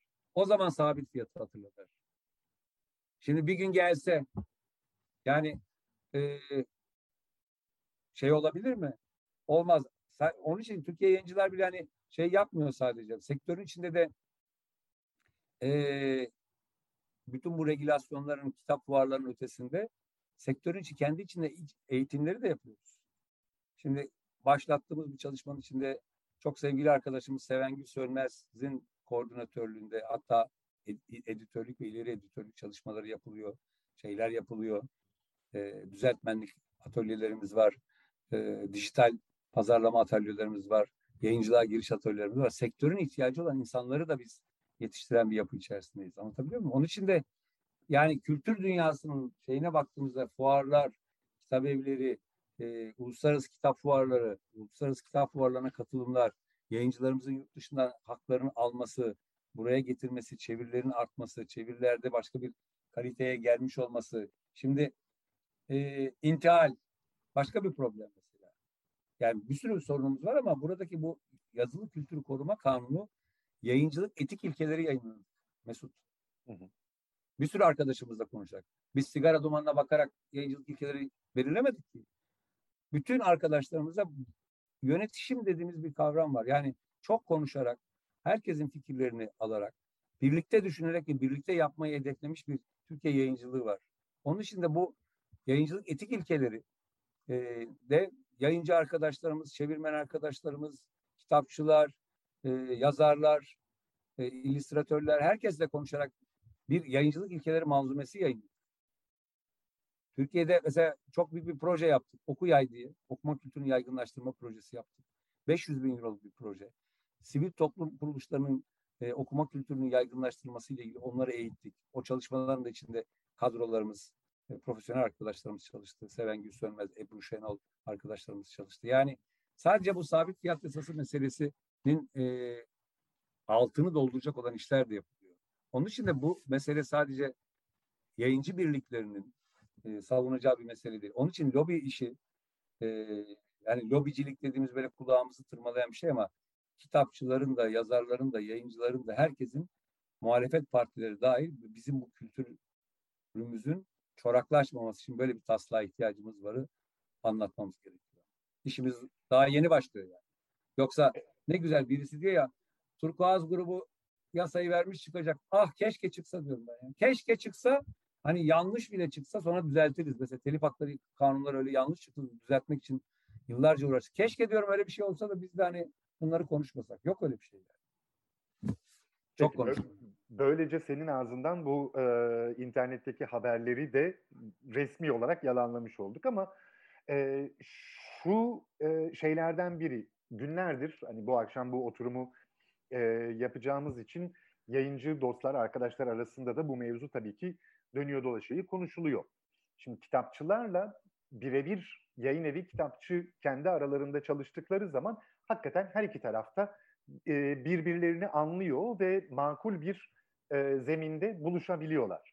Ama en büyük soru işaretleri, en büyük e, bu yasa tasarısı e, dağıtımcılarla ve online satış siteleriyle olan ilişkilerimizi ne kadar değiştirecek? Şu anda farazi konuşuyorum. Diyelim yasa dedi ki yüzde on indirimle verebilirsiniz dağıtımcılara ve e, online satış sitelerine yasal olarak. Ama diyecekler ki tırnak içinde kullanıyorum. E, sen eğer senin kitabını öne çıkarmamı istiyorsan, daha fazla e, okurla buluşturmamı istiyorsan eğer kendi aramızda şöyle bir anlaşma yapalım da yüzde bilmem kaç üzerinden yapalım vesaire. Dolayısıyla bizim için aslında küçük yayıncılar açısından çok da bir şey değişmeyecek. Ee, yine dağıtımcılar e, bizim üzerimizdeki e, tahakkümlerini kurmaya devam edecekler gibi bir e, algı yahut öngörü e, söz konusu şu anda. Bunu da biraz e, netleştirelim mi? Mesut, bak şöyle bir şey var. Bu ülkede e, geriye dönelim. Şimdi sorun nerede biliyor musun? Rekabet hukuku diyorum ya. Rekabet evet. hukuku dediğimiz şey diyor ki sen yan yana gelip bir fiyatı zorlayamazsın. Bugün. Konuşursun ama bunu yaptığında diyor tepene binerim. Bu bununla ilgili rekabet hukukunun içinde bir sürü şey var. Yani her sektörle ilgili. Bizim sektörle de ilgili araştırmaları, incelemeleri var. Burada söylemeye çalıştığım şey şu. Bundan Peki 30 ben yıl mi, önce. Ben mi yanlış anladım? Çok pardon. Ee, bu Almanya'daki örnekte e, yanlış mı anladım? Rekabet meselesinin dışarı dışına dışında çıkarıldığı için. Bizde dışına evet. çıkarmıyor muyuz? Çıkarmadık. Neden? Şimdi ben mesela desem ki Ey arkadaşlar gelin bağımsız yayıncılar gittik kıraathanede de şey yaptık. Bir, bir araya geldik. Hatta bizim yayıncı arkadaşlarımız bir kooperatif kurdu. Yayıncılar kooperatif. Kooperatif kurdu. Evet. Bu kadar indirimle veriyoruz. Herkese bu fiyatlar bu indirimle veriyoruz ve siz de bu fiyattan satacaksınız diyemezsiniz. Suç. Suç. Ama başka bir şey söyleyeceğim. Bütün bu yasalar yokken e, Türkiye'deki yayıncılık sektöründe yayıncı sayısı bu kadar fazla değilken, bu kadar kitap yayınlanmazken Türkiye'de e, dağıtıcılara yayıncılar şöyle veriyorlar. Enflasyonun olmadığı zamanlarda. Yüzde 35 ile bak adını vererek söylüyorum. 35 ile veriyorlardı. Dağıtıcılar da şeye kitapçılara 25 ile hatta 30 ile veriyorlardı. 25 ile de kitapçılara veriyorlardı. İndirim indirim de yoktu. Evet. Sonra yani ne oldu ben çocukluktan Piyas... öyle hatırlıyorum hakikaten. Sonra piyas hatta ben mesela Bateş'te çalıştım. Kitap dağıtım işinde. Kitapları biz götürürdük. Bak kışkırtıcı bir şey söyleyeceğim şimdi. Bir kamyonetin yani kamyonun yarısı kadar bir kamyonetin e, şeyin markasının Fiat 50 neyce kapalı kasa bir kamyonetin e, dolusunu Kadıköy'de de yine yarısında boşaltır geri gelirdik. Diğer yarısını Kadıköy'den e, şeye Tuzla'ya gidene kadar gene boşaltırdık geri gelirdik. Bak şöyle işliyordu iş. Kitabı götürür bırakırsın. Satılmayanları geri alırsın. Bir tane de çek yok, senet yok, vade yok. Ne kadar şey olduysa parayı alır gelirsin ve şeye de yayıncıya da verirsin. Böyle yürüyor. Ne zaman ki Türkiye'de hani şey gelişmeye başladı. Bir dağıtıcı arkadaşımız gitti dedi ki e, 35 ile alıyorum 33 ile 32 ile vereceğim. Kuralı bozdu. Yani şeyin kendi yani dedim ya yasa taslağı olmadan yayıncıların ve kitapçıların arasındaki ve dağıtıcıların arasındaki bir centilmenlik anlaşmasıyla yürümüş. Tüm uzun yıllar bu sabit fiyat yasası ülkelerde. Şimdi bu kural bozulunca e, işin şekli değişmiş. Sonra o firmalar büyüdükçe tedarik e, zinciri dönüp şey demeye başlamış. Daha fazla indirimler. Hatta battılar. Türkiye'de e, iflas erteleme aldı arkadaşlar. Şimdi alınıyorlar ben böyle konuştuğumda. Yayıncıların paralarını ödemediler. Battı. Yani böyle yaptıkları için battılar. Çünkü yüksek indirimlerle kitapçılara kitap temin ettiler. Zararına satış yaptılar. Kim ki zararına satış yaptıysa Türkiye'de 4-5 tane böyle batan firma var. Battı. Battılar. Fakat bu jungle gittikçe büyüdü. Hala devam ediyor. Şimdi şunu söylemeye çalışıyorum. Piyasanın aslında kendi regülasyonu var. Hani biz oraya taslağı yazsak da yazmasak da bir regülasyon var. O da denir ki mesela dağıtıcılar der ki ya aslında dağıtıma yüzde beşle altı, yedi, dört, üç yeter. Kitapçı der ki ya bana bak altını çizerek söylüyorum 25 yetiyor bana diyor kitapçı. Yeter ki diyor internette indirim olmasın. Diyelim ki internette indirim istisnası geldi. Yani bir istisna var. O gene regülasyonu konuşur. Ama şu e, büyük dağıtıcının ya da büyük kitap evi zincirinin ne, kitabını koyarken de ek indirimler, ek e, ciro primleri değil mi? böyle şeyler var. Mesela marketlerde öyle. Migros'a kitabınızı koyduysanız ciro primi veriyorsunuz, aktivite primi veriyorsunuz. Hatta Migros'un kuruluş yıl dönümü primini veriyorsunuz. Yok sepet primi veriyorsunuz. Bitmiyor yani. Kitap değersiz bir ürün değil. Hani kitabın değerini konuşuyoruz ya. Çok özel, çok emek harcayarak e, hazırlanmış ürünler ve bizim kitap hazırlayan arkadaşlarımız bu ülkenin en entelektüel insanları. En iyi editörler, en iyi çevirmenler. Ya ben şöyle bir şeyi kabul etmiyorum. Abi en iyi okullarda okumuşsun. Bir kelime için ben bazı çevirmen arkadaşlarımızın 20 gün kafa patlattığını biliyorum. Bir kelime, bir kelime ya bunun karşılığı nedir ya da bu cümle nedir diye. Bu kadar kafa patlatmış olur, patlatacak. Editörün önüne gelecek. O titizlenecek. Aman kusursuz çıksın diye. Kapak tasarımına 50 kere kafa yoracaksın. Öyle mi olsun, böyle mi olsun diye.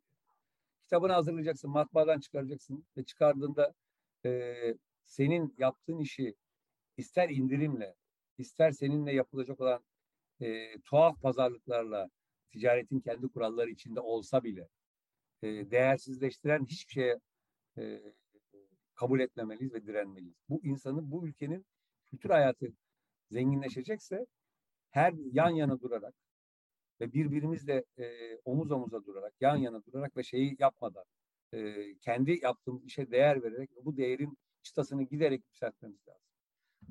Hiçbirimiz daha az e, para kazanmaktan söz etmiyorum. Daha kötü yaşamaya mahkum edilmemeliyiz. Hiçbir çevirmen, ben mesela şeyin kavgasını yapıyorum. Çevirmenlerden ve yazarlardan kesilen e, vergilerin kavgasını yapıyorum. Buradan bazen mesela çevirmen örgütlerine de yazar örgütlerine de diyorum. Ya bunun kavgasını niye yapmıyorsunuz? Abi? Her şeyin politik kavgası olmaz ki. Esas bunun kavgası olacak. Yüzde on yedi gelir vergisi ve yüzde on sekiz KDV kesiliyor. Dünyanın hiçbir yerinde böyle bir rezillik yok. Ya şoförden almadığın, çiftçiden almadığın, esnaftan almadığın KDV'yi niye sen yazardan, çevirmenden alıyorsun diye. Tepiniyoruz biz. Bana bakanlıktaki, Maliye Bakanlığı'ndaki arkadaşlar bir tek sen bunu söylüyorsun diyor. Şimdi o zaman insan kendisini yalnız hissediyor. Ama buralar da önemli. Niye ben 4 bin lira bir çevirmen bir kitabı çevirmiş ya da yazar 4 bin lira telif alacakken niye bin lirasını vergi olarak ödesin? Şu, şuna bile razıyız hani kademeli olsun. Şimdi evin kiradaysa bilmem kaç paraya kadar vergi ödemiyorsun. Gelir idaresindeki arkadaşlarla tartışıyoruz. Diyorum ya adamın 30, 30 bin liraya kadar bir limit koymuşsun ya da 24 bin lira neyse. Oraya kadar kira geliri varsa adam ondan vergi almıyorsan sen niye e, yılda 5 tane kitap çevirebilecek olan ve 30 bin lira geliri olan bir çevirmenden bu bin liraları alıyorsun dediğimde ya hakikaten öyle mi diyor. Ve bunun hani kavgasını sadece sabit fiyat meselesi fiyatla ilişkili değil, kültür hayatını savunmak, kültürel dünyayı savunmak, e, birbiriyle iç içe geçmiş olan meseleleri savunmak gibi görüyorum. Ben. Onun için de yazar örgütleri, çevirmen örgütleri, yayıncı örgütleri, dağıtımcılar, e-ticaretçiler hepimiz bir fotoğraf. Ben size şöyle söyleyeyim. Yerel bütün e-ticaretçiler yakında böyle devam ederse ayakta kalamazlar. Çok net söylüyorum. Bak iddia da ediyorum. Böyle devam ederlerse kalamazlar. Çünkü o arkadaşlarımızın da çok kafa patlatıyorlar. Önemli e, mekanizmalar kuruyorlar. Lojistik merkezler kuruyorlar. Bir sürü insan çalıştırıyorlar. İstihdam yaratıyorlar. Mesut bir soru sorayım sana. Yayıncılık sektöründe kaç bin insan çalışıyordur sence? Ee, çok bin çalışıyordur. Yani herhalde yani ne diyelim e, 5 bin, 10 bin o civar. 80 bin abi. 80 bin? 80 bin. Oo. Bak matbaaları saymıyorum. Bak mesela burada sabit fiyat meselesi matbaacıların da işidir aslında. Kağıtçıların da. Tabii tabii. Kargocuların da. tabii. 80 bin insan çalışıyor. Nereden çıkartıyoruz biliyor musun bunu? Yayın evlerinde çalışanlar, kitap evlerinde çalışanlar, dağıtım şirketlerinde çalışanlar. Ha, Ee, total evet, bütün kitap evlerini de dahil ediyorsun. tabii eğitim Tamam. eğitim tamam. kitaplarında, eğitim Tamam. dağıtımında çalışanların toplamını topladığımızda 80 bin ve yarattığımız vergiyi ben buldum. Onu Gelir Dairesi Başkanı dedi ki yanılmıyorsunuz. Üç aşağı beş yukarı aynı rakamlardasınız dedi. Ee, önemli bir vergi yaratıyoruz biz. Fakat biz inşaatçılar kadar ee, yani şey için söylemiyorum. e, beyaz eşyacılar kadar, turizmciler kadar derdimizi anlatmak noktasında şeyimiz yok. Hatta aslında onlardan farklı şöyle bir şeyimiz var. Yayıncılık sektörü farklılıklarına rağmen, siyasi bakışlarına farklılıklarına rağmen çok ortak noktası olan ve ortak davranan bir sektördür. Bak bu çok önemli bir şeydir. Evet. Burada hani ben bütün yayıncı arkadaşlarımı ve yayıncı birliklerini, meslek birliklerini arkadaşlarım gönülle, aşkla e, ve herhangi bir çıkar beklemeksizin görev yapan arkadaşların hepsine müteşekkirim ve bizim başka sektörler gibi değiliz. Orada millet birbirini yiyor. Ben mesela bazı toplantılara gidiyorum. Kimse alınmasın. Sinema sektörü birbirini yiyor. Çünkü oynayanların haklarını gasp eden bir şey var, yapımcı var. Anladın mı? Bizde yayın dünyasında tartışılan şeylerimiz olabilir ama başka sektörlere göre ne bileyim başka inşaat sektöründe bir sürü cinayetler oluyor, ölümler oluyor. Bizde öyle şeyler yok yani. Ve buralarda yayıncılık sektörü siyasi farklılıklarını bir kenara bırakarak ortak davranabiliyor. Onun için de bunu yazılı kültürünü koruma taslağı meselesi kitapların fiyatı meselesi değil abi. Bu taslak kültür hayatını savunmak, kültür hayatını e, devamını sağlama meselesidir. Öyle bakıyoruz. Onun için de herkesin bütün yayıncı arkadaşlarım da bazen şeyi söylüyorlar. Bizim eksikliğimiz olabilir. Hani bunları yeteri kadar anlatamamış olabilir, şey olabilir. Eksikliğimizdir ve bu bir süreç daha. Hani bunu şöyle düşünmesin kimse. Aa parlamento açılacak çat çat diye gidecek. Şimdi ben parlamentoda da e, muhalefet partilerine de e, hükümetteki partilere de bunu doğru anlatmamız gerekiyor. Yani bunun sonun nereye gideceğini anlatmamız gerekiyor. O firmalar bir şey söyleyeyim size. E-ticaret firmalarının en büyüğü bile sabit fiyat geldiğinde batmamış ve sürdürmüş hayatını. Hatta hizmette e, rekabet olmaya başlayınca gene faaliyetini sürdürmüş. Gene yayıncılık sürmüş. Kitaplar çıkmış, şeyler çıkmış. Ne Hollanda'da ne İspanya'da ne e, Fransa'da ne Almanya'da. Almanya'da Amazon sıfır indirimle satıyor abi kitapları. E-ticaretin yüzde yirmisi dönüyor orada. Şikayet ediyor mu Amazon? Etmiyor. Burada e, Almanya'da oluyorsa burada niye olmasın? Fransa'da yüzde beşle satıyor. Fransız Kültür Bakanı e, Amazon'un paketlerini açtırmayla uğraşıyor. İndirim var mı yok mu diye. Şeyden gelen dedi. Fransa'dan gelen şey. Şimdi komik gelebilir size. Ama kültürü korumaya çalışıyor adam orada. Yani neyi korumaya çalışıyor? O kitapçıyı korumaya çalışıyor. Niye pandemi sırasında Kültür Bakanları gidip kitapçıların içine girip kitapçıları özendirdiler? Ben mesela bazen söylediğimde alınıyor arkadaşlar. Bizim belediyemiz İstanbul Kitapçısı adı altında yüzde 40 indirimle kitap satıyor. Belediyeye düşecek iş mi bu? Değil. Kitapçıları ko- koruması lazım belediye başkanlarımız. Değil mi? Yani bak Zülfiyare dokundu nerelere kadar geldi. Sorduğun sorunun cevabını aldın mı ama yani ben diyorum Güzel, ki piyasanın kendi regülasyonu var. O regülasyon da burada var. Yani e, o kadar da değil. Çünkü şeyler bilir, dağıtımcı der ki senden alacağı indirimin belli bir kısmını aşağıya verir. Böyle yürüyen bir kendi içinde bir denge var ve o dengenin ister taslakta olsun ister olmasın ama o var. Ama bunun dışında yasayı deleyecek, delebilecek olan şeyler vardır. Ki batıda da var onlar. O taslakların içerisinde biz de onlara baktık. Bu yasa yasayı delebilecek, taslağı delebilecek olan şeylere de cevaz vermeyen bir taslak hazırlandı. Ben bir şey söyleyeyim mi? Sivil inisiyatif olarak yayıncılık sektörü böyle bir taslak hazırlayabiliyorsa ve hazırladığı taslağın gerekçelerini çok sağlam yazıyorsa ya da bunun iyi hukukçularla bunun rekabeti engellemediğini, kültürel dünyayı bak rekabeti engellemediği ilgili çok sağlam bir raporu var taslağın yanında. Bunu yapabiliyorsa, yaptırabiliyorsa bugün bu noktaya geldiyse bunu gidip reka, şeye de e, başta hükümete, başta Kültür Bakanlığı'na e, ve bütün şeye muhalefet partilerine anlatmamız gerekiyor. Bu yasanın çıkması çıkmazsa Türkiye e, ben öyle bir ülkede öyle bir yayıncılığı yapmak istemem. Yapmayacağım. Yapmam dedim. Ama bu bir hayat mayat meselesi. Yayıncılık ve kültür hayatımız için. Öyle söyleyeyim. Kesinlikle öyle.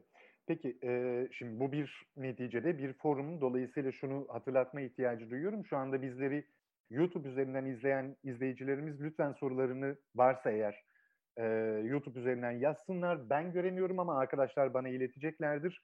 Ve hali hazırda şu anda webinar e, sistemi içerisinde olan arkadaşlar da söz almak isteyen yahut sorusunu yöneltmek isteyenler de chat kısmından lütfen yazsınlar. Böyle bir e, hani ben Kenan Koca Türk'le röportaj yapıyormuşum gibi olmasın bir forum halinde yayıncılar olarak birlikte tartışalım istiyorum. Dolayısıyla bu pası atmadan önce e, bir soru daha yöneltmek istiyorum. Az önce ilk başlarda e, bu yasa geçtikten sonra bizim yayıncılığımızda bir çeşitliliğe de bu neden olacaktır demiştin.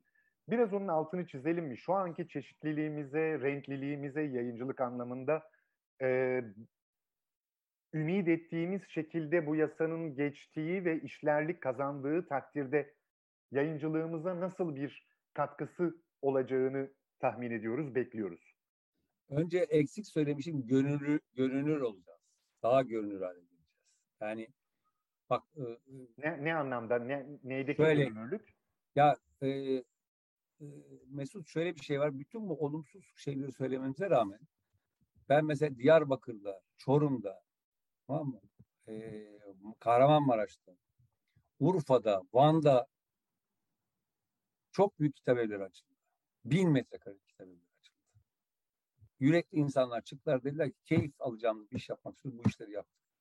Oralara e, önce büyük bir şeyle şevkle kitaplar açtılar. Bugün bile bir yayıncı arkadaşımız hepimiz hayranlıkla izliyoruz. Kitap evleri açıyor. Bu krizde, bu şeyde. E, o kitap evlerini açması demek bizim görünürlüğümüzün artması demek, çeşidimizin artması demek. Ama bu görünürlük sadece e-ticaretçiler için değil, kitap evlerinde ayakta kaldıkları bir yapı haline gelmeli. İki, çeşitliliğimiz artacak dediğim şey şu. Eğer kitap evlerindeki bu kitap evlerini koruduğumuzda ve e, bizim beklediğimiz gibi kademeli bile olsa e, bakanlığımızın, Milli Eğitim Bakanlığı'nın, özel okulların, kütüphanelerini zenginleştirmek için kitaplara yöneldiklerinde bunların çeşitliliğinin artmasıyla beraber e, yayıncılar da daha fazla çeşit e, sunmaya çalışacaklar. Şimdi sen çok satanlar açısından şöyle düşün. Bak bu ülkenin şöyle güzel bir yanı var. Kaç ülkenin daha kitap ilk baskısında 3, 300 bin ya da 500 bin basılan yazarı var ki? Biz biraz da kendimizi küçümsüyoruz. Ben sana mesela Türkiye'de e, kitapları ilk baskısı 300 bin satılan 4-5 tane yazar sayarız. Var tabii. Şimdi, tamam. Tabii. Var da arkadaşlarımız şimdi mesela kitabı çıkmış. Ya kitabın fiyatına bakıyorsun makul. Ben de okuyorum işte. 40 lira fiyat konulmuş. Şimdi kitap evinde 40 lira kitap. Çok satıyor değil mi? O kitapçı da diyor ki ya iyi. Hadi adını adını da vermeyelim. Şu yazarın kitabı çıktı. Hatta yayıncılar birbirlerini kollarlar. Aynı anda kitapları çıkarmazlar. Bu yayıncılık sektörünün kendi içinde böyle bir şey de var. Kitap çıktı. Kitap evleri alır böyle yağarlar. Kitap evinin girişinde de değil mi? Gelen insan alır. Abi şimdi yağmıyorlar. Ya da o çünkü internette yüzde 65 indirimle varsa o kitap evi niye eskisi gibi 500 tane kitap çeksin? Ama o çektiği 500 kitap ona başka çeşit kitapları da rafına koyması için şey yapıyor. Hatta bugün tehlike nerede biliyor musun? Rafları şimdi deminki dediğim o büyük kitap evleri açıldı diyorum ya. Şimdi oradaki raflar yavaş yavaş hediyelik eşya, yavaş yavaş oyuncak, yavaş yavaş elektronik eşyaya doğru raf kaybeder hale geldi yayıncılık sektörü. Eğer bu mesele olmazsa. Şimdi onun için görünürlük olacak ve çeşitliliğin de artacağını söylüyorum. O anlamda söylüyorum çeşitliliğin artacağını. Yani şöyle söyleyeyim. Bugün kıraathanedeki fuardan da görüyoruz ki e, ben adını duymadığım benim eksikliğim olarak görüyorum. Bir sürü yayıncı arkadaşım varmış. Yani o arkadaşların şeylerine baktım girmezden önce şeye. Yani birçok yayıncının el atmayacağı, cesaret edemeyeceği önemli kitapları yayınlamışlar. Ama o kitapların e, bazıları da mesela kitap olarak yayınlamamış, e-book olarak hazırlamış. Yani onların erişime açılması, onların görünür olması meselesi şeyde değil. E, online e-ticaret firmasının önüne şimdi açın herhangi birini. Sitede ne görüyorsun abi? Çok satanlardaki indirimleri görüyorsun. Arka planda ne görüyorsun? Reklam verilmiş olan kitabı görüyorsun. Şimdi e, her firma reklam verecek gücü olmayabilir ama şeydeki Almanya'daki sabit fiyat yasası küçük yayıncıyı korumak için de yapılmış. O yani büyük yayıncıların dumping uygulamayacakları şey anlamında da yapılmış olan. En şey. büyük soru işaretlerinden biri de bu hakikaten. Bir tane bu. Çünkü yani o dumping yani büyük yayın evleri ben yüzde altmıştan da vermeye devam ederim diyecek bir marjini olabilir ama küçük yayın evlerinin öyle bir Yo öyle yok. bir öyle bir marjı kimsenin yok. yani e, bu sektörün içindeyse kimsenin öyle bir marjı yok. E, bir başka bir şey daha var. E, oradaki meselenin içerisinde hani bu indirimler meselesinin içindeki şey şu. Küçük yayıncıyı korumaktan kastımız şu. E, dışarıda mesela forma fiyatı bellidir. Hani şimdi kitaba göre şey değişir. Renkli bir kitap basıyorsanız onların maliyetleri yurt dışında bellidir. Yani üç aşağı beş yukarı yayıncı arkadaşlar birbirlerinin ne yakın fiyatlar koyuyorlar. Rekabette bir şey var. Rekabet orada var. Rekabet şurada olamaz. Yani e, A kitabın fiyatıyla B kitabın fiyatı birbirine yakın olan türlere göre yakın fiyatlar. Ama rekabetin haksızlığı şurada yıkıcı. Ben mesela bir kitapçının rekabet kurumuna başvurmasını çok önerdim. Bir kişi de çıkıp şunu yapmadı. Ya kardeşim benim ticaretimi engelliyor bu adamlar. Yüksek indirimle, yıkıcı indirimle satıyorlar diye birisi başvursaydı belki de rekabet kurumu inceleyebilirdi. Şimdiye kadar hiç böyle bir başvuru yok mu? Yok. Anladın mı? Yani sektör olarak bizim daha hani ne diyeyim bilemedim. Taslak böyle siz şimdi yazmışsınız ya. Şimdi gören de şey diyor. Aa ne vay be parlamentonun kapısında demek yani çıkıyor yasa. Eyvah kitaplar pahalanacak. Öyle bir şey yok. Öyle bir hayat yok yani. Daha oturup anlatacağız bir sürü şey var. Ama şeyi söylemeye çalışıyorum. Ee, şeyin e, öyle yayıncı arkadaşlarımız var ki bizim buldukları yeni şeylerle pazarda kendilerine yer buldular. Kendilerini anlattılar. Bir de bugün as- aslında sosyal medya öyle bir hale geldi ki e, bizde e, kitabını tanıtmada çok önemli şeyler olabiliyor. Ama kitabı bulmaya geldiğinde görünür ve erişilebilir yapamıyoruz. Sorun burada. Sorun orada. Yani Sorun orada. Bunu, bunu çözecek bu taslak. Bu taslağın kanunlaşması bunu çözmüş olacak. Yani e, onun için çok önemli. Yani görünür olması, erişilebilir olması önemli. Bilmiyorum soruna evet. cevap oldu mu? Eyvallah, evet.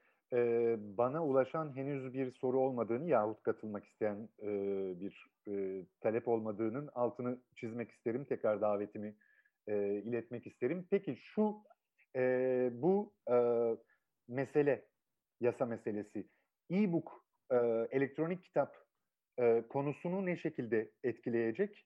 E, ikincisi de e, diyelim işte 3 al 2 öde falan gibi e, bir takım böyle ara yolları e, kesebilecek mi?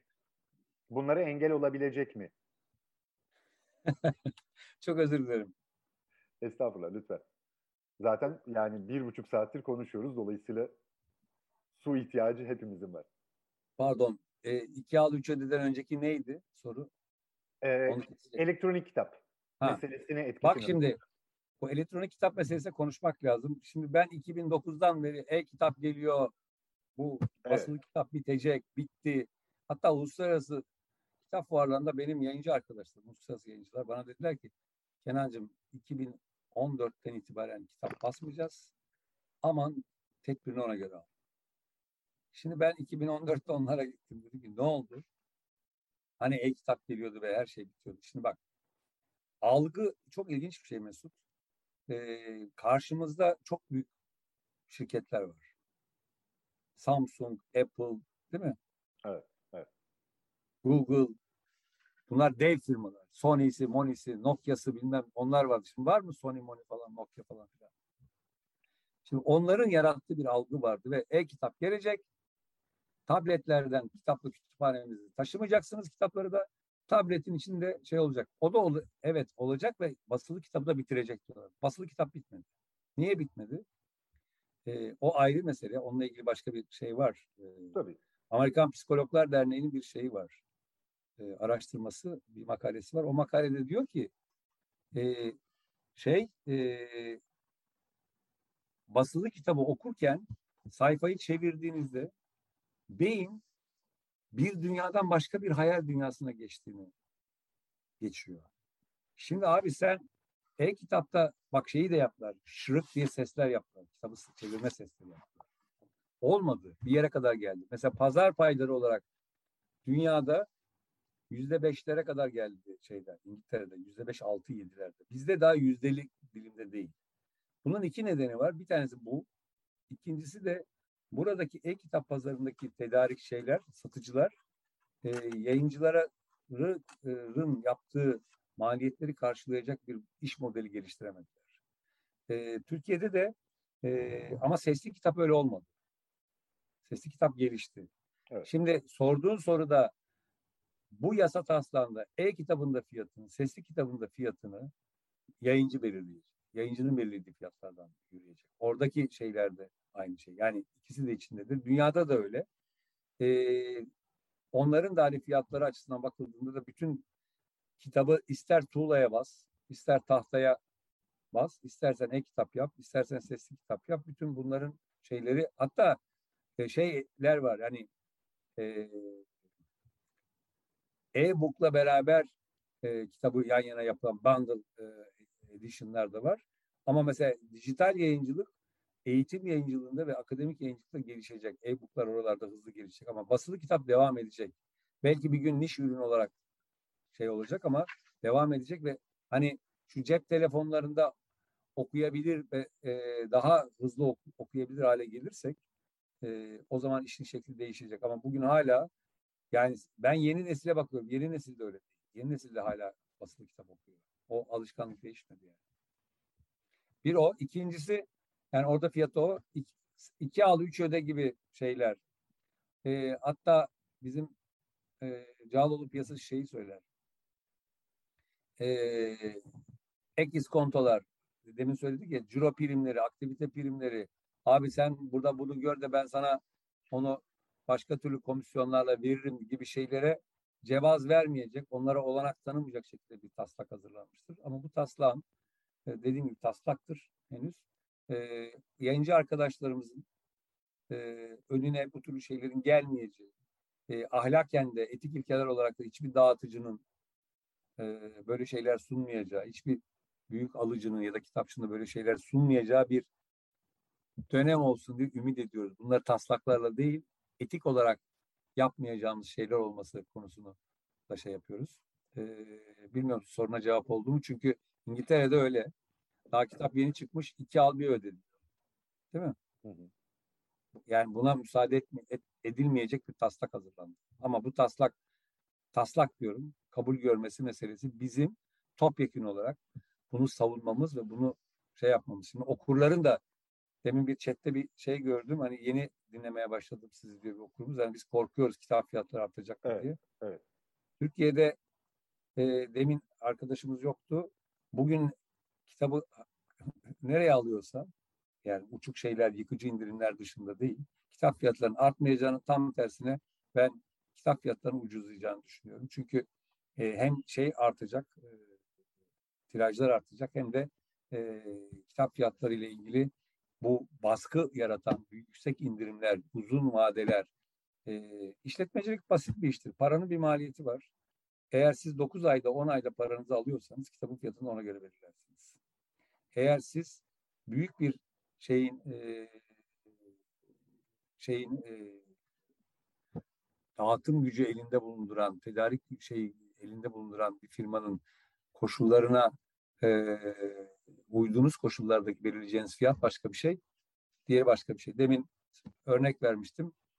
Eğitim yardımcı kaynak kitapların fiyatları 50 lira belirleniyor ama yüksek indirimler yapılıyor. %60, %55 kitapçıya. Kitapçı da onu 40-45 indirime satıyor. O zaman gerçek fiyat işte odur. Oralara onun o indirimlerle satılmadığı gerçek fiyatıyla satıldığı bir şey olacaktır. Onun için okurların da demin başta da söylemiştim yayıncıların okurlarıyla çok sağlam bağları var. O bağları korumaya çalışıyoruz. Bugün bu kadar maliyetlerin artmasına rağmen hala makul fiyatlar belirleyerek zor koşullar altında okurlara kitap sunmaya çalışan bağımsız ve okurunu düşünen bir yayıncılığımız var. Eyvallah. Ee, bu arada fa, e, az önce sen e, Hayriye Altı'nın e, evet, sorusuna cevabı vermiş oldun. E, Fatih Erken'in de e, basılı gazetede gazetede devam edecek diyorlardı ama bitti diye bir Ben e, Fatih Bey'e bir şey daha söyleyeyim. Basılı dergiler de devam edecek diyorlardı. Bitti. Evet bitti. Dergiler de bitti, gazeteler de bitti. Demeyin Kitap, öyle. Söyledik yani şey anlamda bitti diyor. Hani ikisi yan yana yürüyor.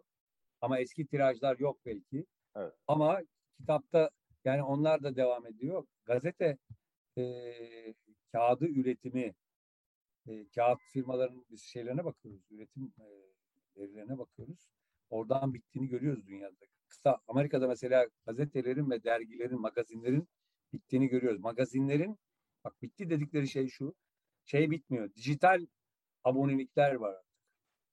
Dijit, yani biz şundan söz etmiyoruz. Basılı işte yayıncılık kitap... da acaba artık dijitalliğe mi evet, gidecek? Zaten oraya geldi. Hani şöyle bir şey var. Yayıncılık dediğimiz içerik üretmek abi.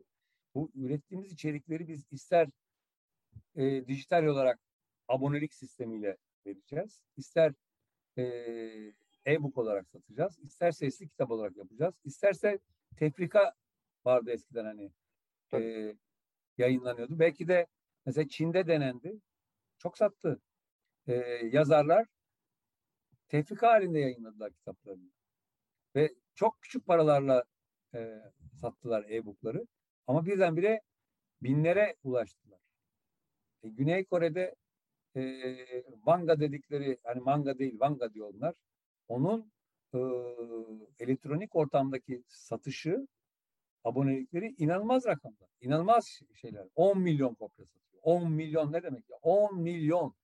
Yani bu biz şunu söylemiyoruz. Fatih Bey herhalde gazetede bitmez diyorlar derken hani biz şeyde tepinmiyoruz. Yayıncılık dünyası başka bir yere geldi. İçeriğimiz önemli. İçerik üretmemiz önemli. Bu üretilen içeriğin e, değersizleştirilmemesi e, hem şeyin üretenler açısından da hem de bunu çoğaltan, yayanlar, geliştirenler açısından da değersizleştirilmemesinden söz ediyoruz. İtibarsızlaştırılmamasından söz ediyoruz. Yoksa şey değil yani. Bilmiyorum. O da cevap oldu mu? Eyvallah. Peki e, panelistlerimizden Sevengül Sönmez söz almak istemiş. Lütfen Sevengül Sönmez sizi dinliyoruz. Ee, iyi akşamlar herkese. Ee, çok e, akşamın bir saatinde kalan bir e, sabit fiyat tartışmasının parçası oldum ama e, 2019-2020 e, ve işte 2000 yani pandeminin başlarında sonlandırdığımız Okuyay platformu çalışmaları sırasında sabit fiyat ama özellikle de yazılı kültürün e, korunması ile ilgili önemli tespitlerimiz vardı.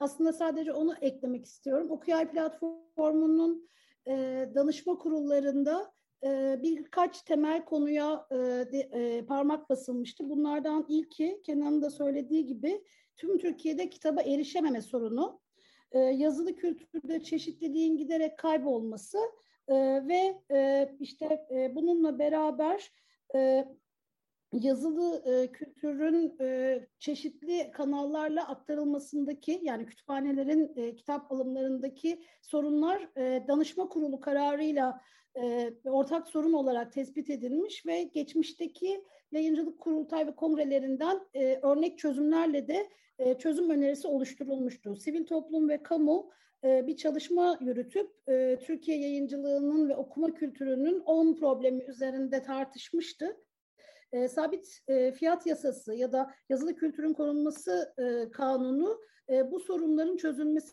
konusunda ivedilik de geçer yani geçerli olmalı. Çünkü hakikaten bu sorunlar toplumun tümü tarafından ortaya konan sorunlardı. Bir e, ayrıca dünyada iyi uygulamalar ve örneklerle bu kanunun nasıl işlediğini e, görmek isterseniz diye de e, Okuyay e, platformunun sitesinde hazırladığımız kitabı e, bir oluşabilmek isterim.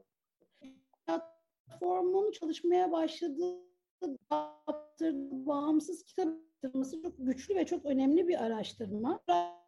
Farklı şehirlerde farklı tematik yayıncı, yayıncıların e, bu konudaki görüşlerine yer veriyordu. Bağımsız kitapçıların ve bağımsız yayın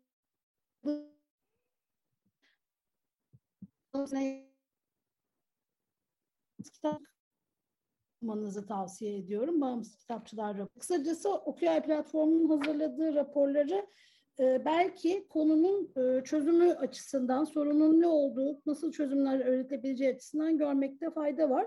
Ve e, e, şey söylemek istiyorum, belki bunu unutuyoruz ama Almanya'da e, 1888'den beri yürütülürken en önemli unsurlardan biri kitabın okuyucuya 24 saat içinde ulaştırılması zorunluluğu. Yani bu zorunluluk e, paydaşların yükümlülüğünü arttırıyor. Kitapçının bu konuda e, farklı e, türde çözümler üretmesini sağlıyor. Yani hani bizim önümüzde e-ticaret sanki çok hızlı da kitapçı çok yavaşmış gibi bir engel oluşuyor. Onun oluşmaması için söylüyorum. Kanun bu 24 saatlik süreyi de belirliyor. Bu da çok e, eklenmesi gereken şeylerden biri ve son olarak e, kanundan vazgeçip serbest piyasaya dönen e, İngiltere'deki e, kütüphaneliğin e, yaptıklarda İngiltere'de yayıncıların e, bu kanunun uygulanması konusunda ısrarcı davranmaması konusunda e, ne kadar e, üzüldüklerini geriye dönük olarak çok şey kaybettiklerini çok net bir şekilde ifade etti. Yani İngiltere, İngiltere'de dünyanın en önemli kütüphaneci e, kurumlarının başındaki kişiler e, sabit fiyattan vazgeçildiği için çok zarar ettiklerini yani kültürel olarak çok zarar ettiklerinin altını çizdiler. Bu ziyaretlerle ilgili e, şeylere de e, raporlara da e, yine e, hazırladığımız e, kitapçıkta ulaşabilirsiniz. Belki bunlar e, konuyu hani etraflıca e, görmeye imkan sağlar. E, benim katkım bunlarda. Teşekkür ederim. Çok teşekkürler. Ee, bunlara eklemek istediğim bir şey var mıdır? Ee, Sevengül e, her zamanki e, böyle derleyici toparlayıcılığıyla bizim eksik evet. bıraktığımız şeyleri söyledi. Evet. Tabii önemli bir şey söyledi Sevengül. Bu okuma kültürünün yaygınlaştırma projesi içinde uluslararası dünya ile işbirliğini yani oralardaki örnekleri arkadaşlarımız görmeye gittiklerinde sadece şeyde e, deminki sözünü ettiği şeyleri de gördü ama e, o okuma kültürünü yaygınlaştırma platformu içerisinde Konda'ya biz bir araştırma yaptık. Okuma kültürü araştırması. Ben onu Sevengül onu da söyler dedim ama o araştırma demin söylediğin içinde bir şey var.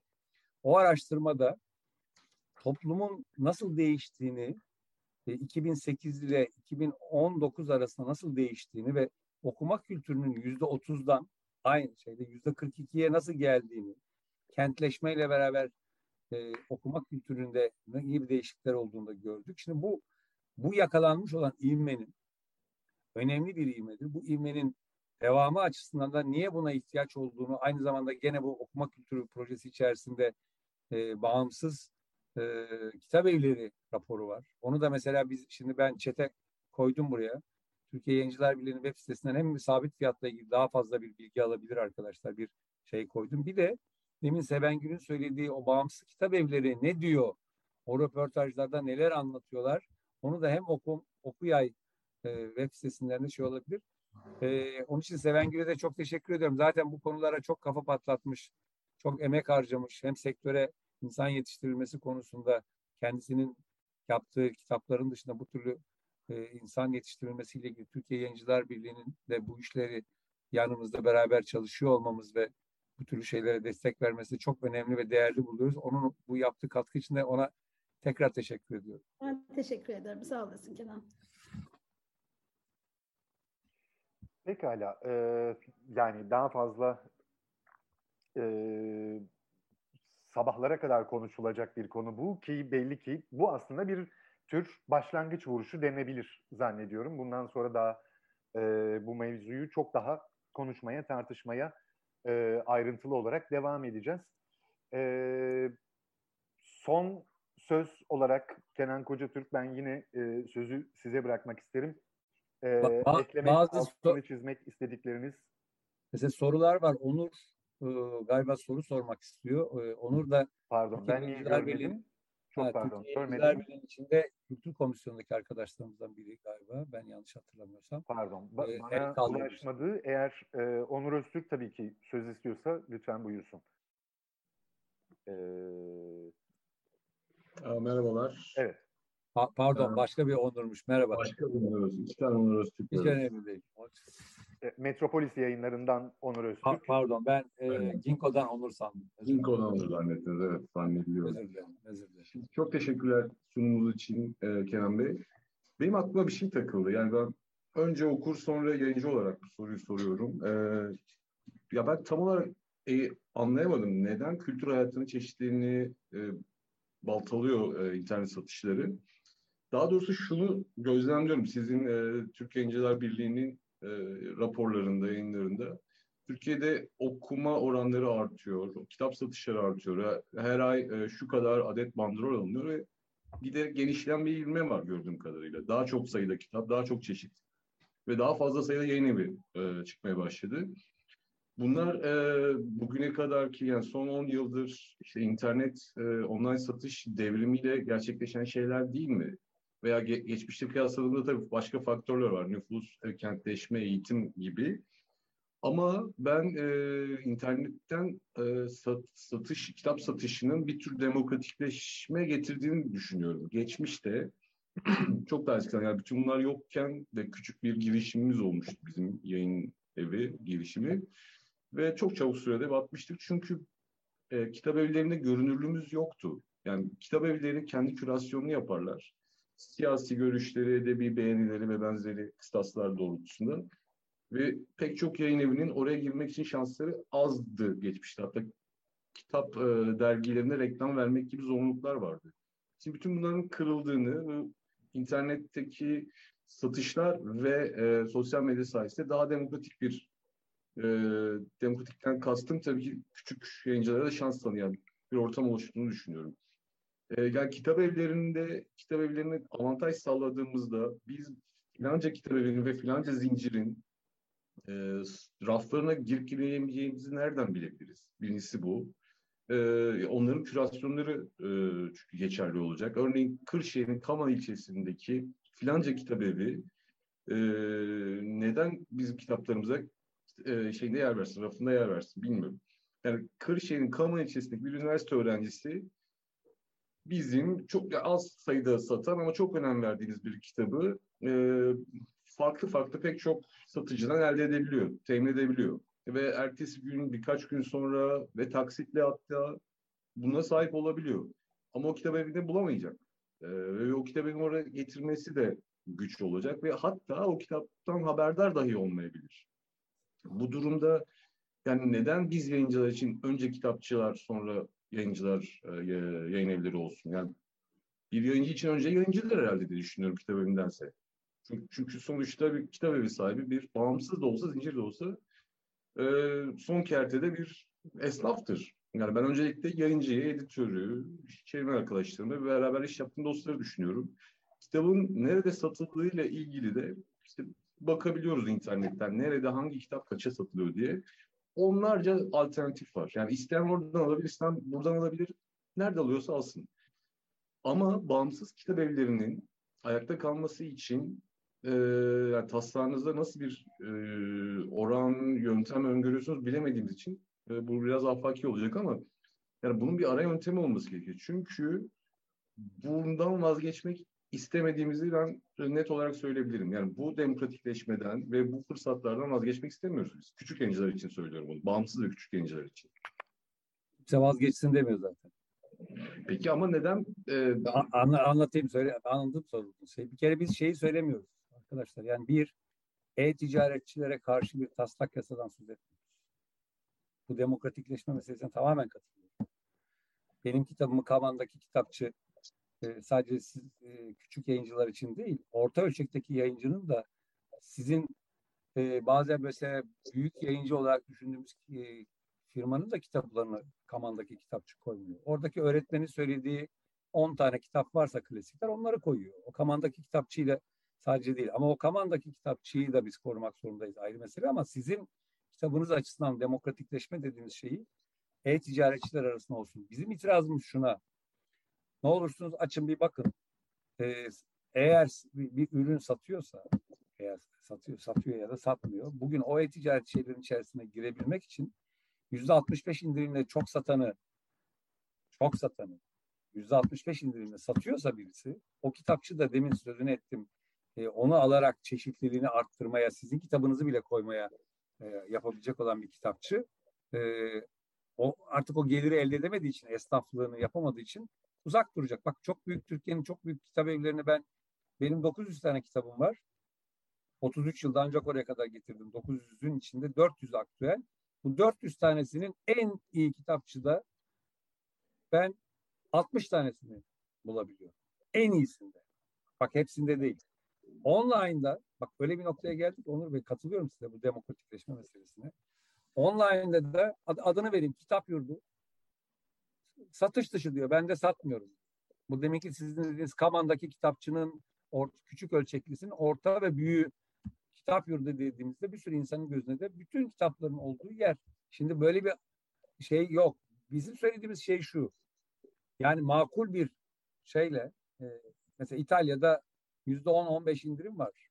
Herkes erişebiliyor. Biz hani şunu söylemiyoruz. E-ticaret içerisinde kitapçıları ayakta e, tutamayacak yıkıcı indirimler yapılmasını Bundan söz şey değil. Yani e-ticaret ölsün bitsin demiyoruz. Demin bir örnek verdim. Almanya'da kitap pazarının yüzde yirmisi ve Almanya'da 13 bine 12 bine yakın yayıncı var. Yani yılda 3 tane 4 tane kitap çıkaran yayıncı da var. Onlar o e-ticaretin içinde varlar. Erişilebilir halde oluyorlar, görünür halde oluyorlar ve e, yıkıcı indirimler olmadan da ayakta kalınabiliyor. Bizim söylediğimiz bu demokratikleşme meselesine söz ediyorum. Ama kitapçılar hani bu iç içe demin şeyin başında söyledim. Evet niye ben kitapçıyı düşüneyim diyebilirsiniz. Ama bu işler işte ya şey e, yan yana yürüyor. Yani çocuk kitapçısı olacak, çocuk kitapçısının üzerine şey olacak ve elbette bazı arkadaşlarımız da kitaplarını yayınlayacaklar ve sadece kendilerinin e-ticaretinden de satabilir, şeyden de satabilir. Ama biz büyük bir şeyin, e, sektörün mekanizmaları içerisinde herkesin birbiriyle e, ayakta kalabilmesinin yollarını söylüyoruz. Yoksa e-ticaret ölsün bitsin demiyoruz. Ben söyleyeyim size bu gidişle siz e, kendi sitenizi kurmadığınız koşullar içerisinde çok böyle e, sosyal medyaya ekstra paralar harcamadığınız koşullarda e, eğer iyi bir community kuramadığınız koşullarda e, şey o, hiçbirimizin sadece sizin değil hiçbirimizin kitaplarını görünür hale getiremeyiz. E, çeşitli reklamlar yapıyoruz sosyal medyada. Hepimiz yaptığımız işler ya da kaç takipçin var diye soruyorlar. Takipçi satın alınıyor. Başka bir yere gitti şey. Yani bu demokratikleşmenin içinde ne kadar temiz duruluyor, ne kadar kirlilik var. Biz onu söylemiyoruz. Söylediğimiz şey şu. Yayıncılığın içinde yayıncı, dağıtıcı, yani yazar, üretici kısmı içeriklerin şeyini okura ulaştırılması meselesi içinde tedarik zincirinin mümkün olduğu kadar dünya kıs, kıs, kısalmasını konuşuyor. Bunu yaparken demokratik ve erişilebilir olmasını konuşuyor. Sansürlenmemesini konuşuyor. İster metin olarak ister satış dışı tutularak sansürlenmemesini konuşuyor.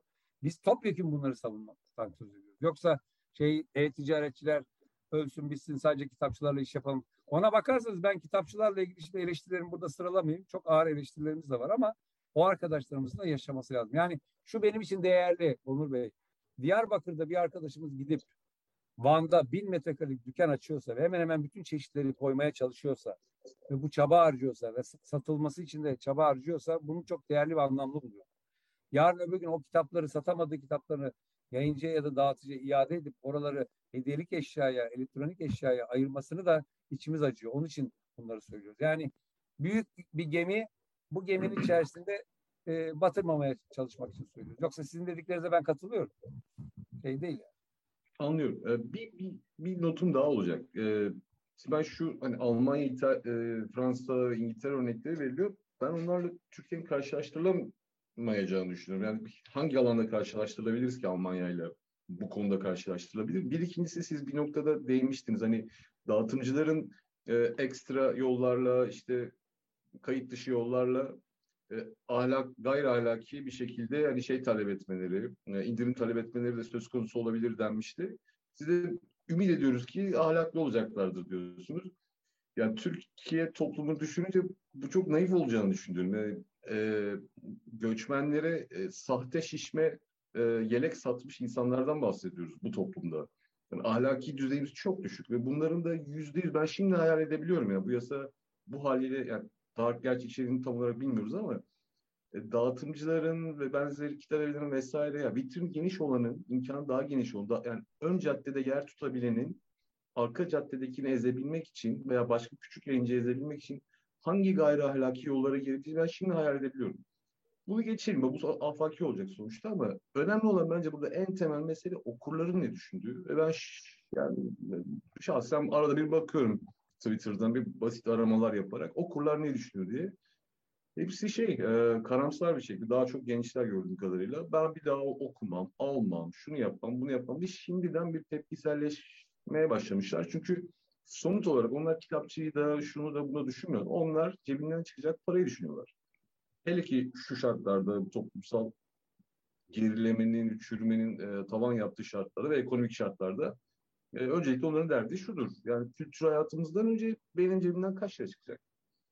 Dolayısıyla bu türden soruların da e, bu taslağın arkasında olanların e, bir fiil okurlara temas ederek aslında bizim niyetimiz bu forumda buydu. Benim şahsen e, niyetim, e, şeyim, e, beklentim buydu. Yani okurlar da olabilseydi keşke ama tabii koşullar zor.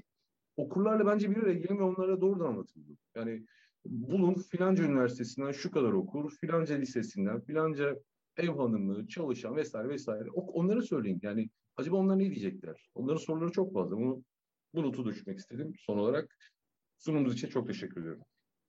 Rica ederim. Ee, şöyle söyleyeyim. Yani eğer e, bu boşlukları konuşuyoruz. Ne gibi boşlukları var ve esas okuru ikna etme meselesinde neleri anlatmamız gerektiği konusunda kafa patlatılıyor. Ben şey için söylüyorum bunu. Elbette bir Almanya değiliz. Elbette bir Fransa değiliz. Orada da etik ilkeleri delenler de vardır ama onlarda etik ilkeleri birisi deldiğinde yayıncılarda e, hiçbir çevirmen, hiçbir şey e, yazar o etik ilkeleri delen adamın kapısına gitmez. Ama bizde öyle değil. Bak böyle bir şey var. Şunu söylemiyorum Onur Bey. Biz bir sürecin içindeyiz ve iyiyi ve etik ilkeleri geliştirmek için çaba harcıyoruz. Kötüye bakarak, kötü ve olumsuz örnekleri esas alarak evet onları da dikkate alarak e, hareket etmeliyiz ama ben yayıncılık sektörü içerisinde e, dinlediyseniz 44 yıldır bu işin içindeyim ve e, hani 2096'lardan beri kafa patlatıyoruz bu işlere. Benimle beraber bir sürü arkadaşımız, işte Sevengül orada yönetim kurulunda bir sürü arkadaşımız çok canla başla ve konuşuyorlar ve kaygılarınızı birçoğun hani bunları da konuştuğumuz ve bu kaygıları da dikkate alıyoruz. Okurlar açısından da şöyle söyleyeyim. Ee, biz o hesapların hepsini dikkatle izliyoruz. Hangileri gerçek okur, hangileri fake okur, hangileri fake hesaplar, birbirlerini takip eden 50 tane takipçiler de var. Ama gerçek okurların da kaygılarını e, dikkate alıyoruz. Şöyle bir şey var biliyor musunuz? E, bizim üstadımız Doğan Bey bazen şey der. Ya kitap fuarı Allah'ın dağında kim gidecek oraya? E, diyenlerin çoğu kitap okumaz der. E, tezvirat mıdır değil midir ayrı mesele ama o kitap fuarında da çeşitli dönemlere 800 bin insanın geldiği, bunun sadece 200 binin çocuk olduğu ve siyasi anlamda da e, ülkenin sıkıştığı zamanlarda bu tür şeylerin olduğunu da unutmamak lazım. E, söylediklerinizin hani e, yanlıştır demiyorum. Evet bunlar da var. Okurlar da şöyle olacak. Şimdi Türkiye'deki ortalama kitap fiyatını söyleyeyim ben size. Geçen yıl 27 lira. Yani bir buçuk paket yani iki paket sigara parası. Bizim yayıncılık sektörümüzün de kitabın değerini e, koymuş ya Mesut şeyin panelin şeyini. Biz yaptığımız işin değersizleştirecek bir noktada olmadı. Ben Türkiye'de kitabın pahalı olduğunu düşünmüyorum. İki, bugün okur ne kadar kitabı alıyorsa yani şu yüzde 65 indirimler değil, oralarda kitabın satış fiyatıyla alacağını düşünüyorum.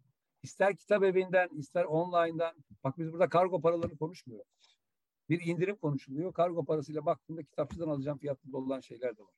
Buradaki mesele başka bir şey. Bunun söyleyeceğim şey şu.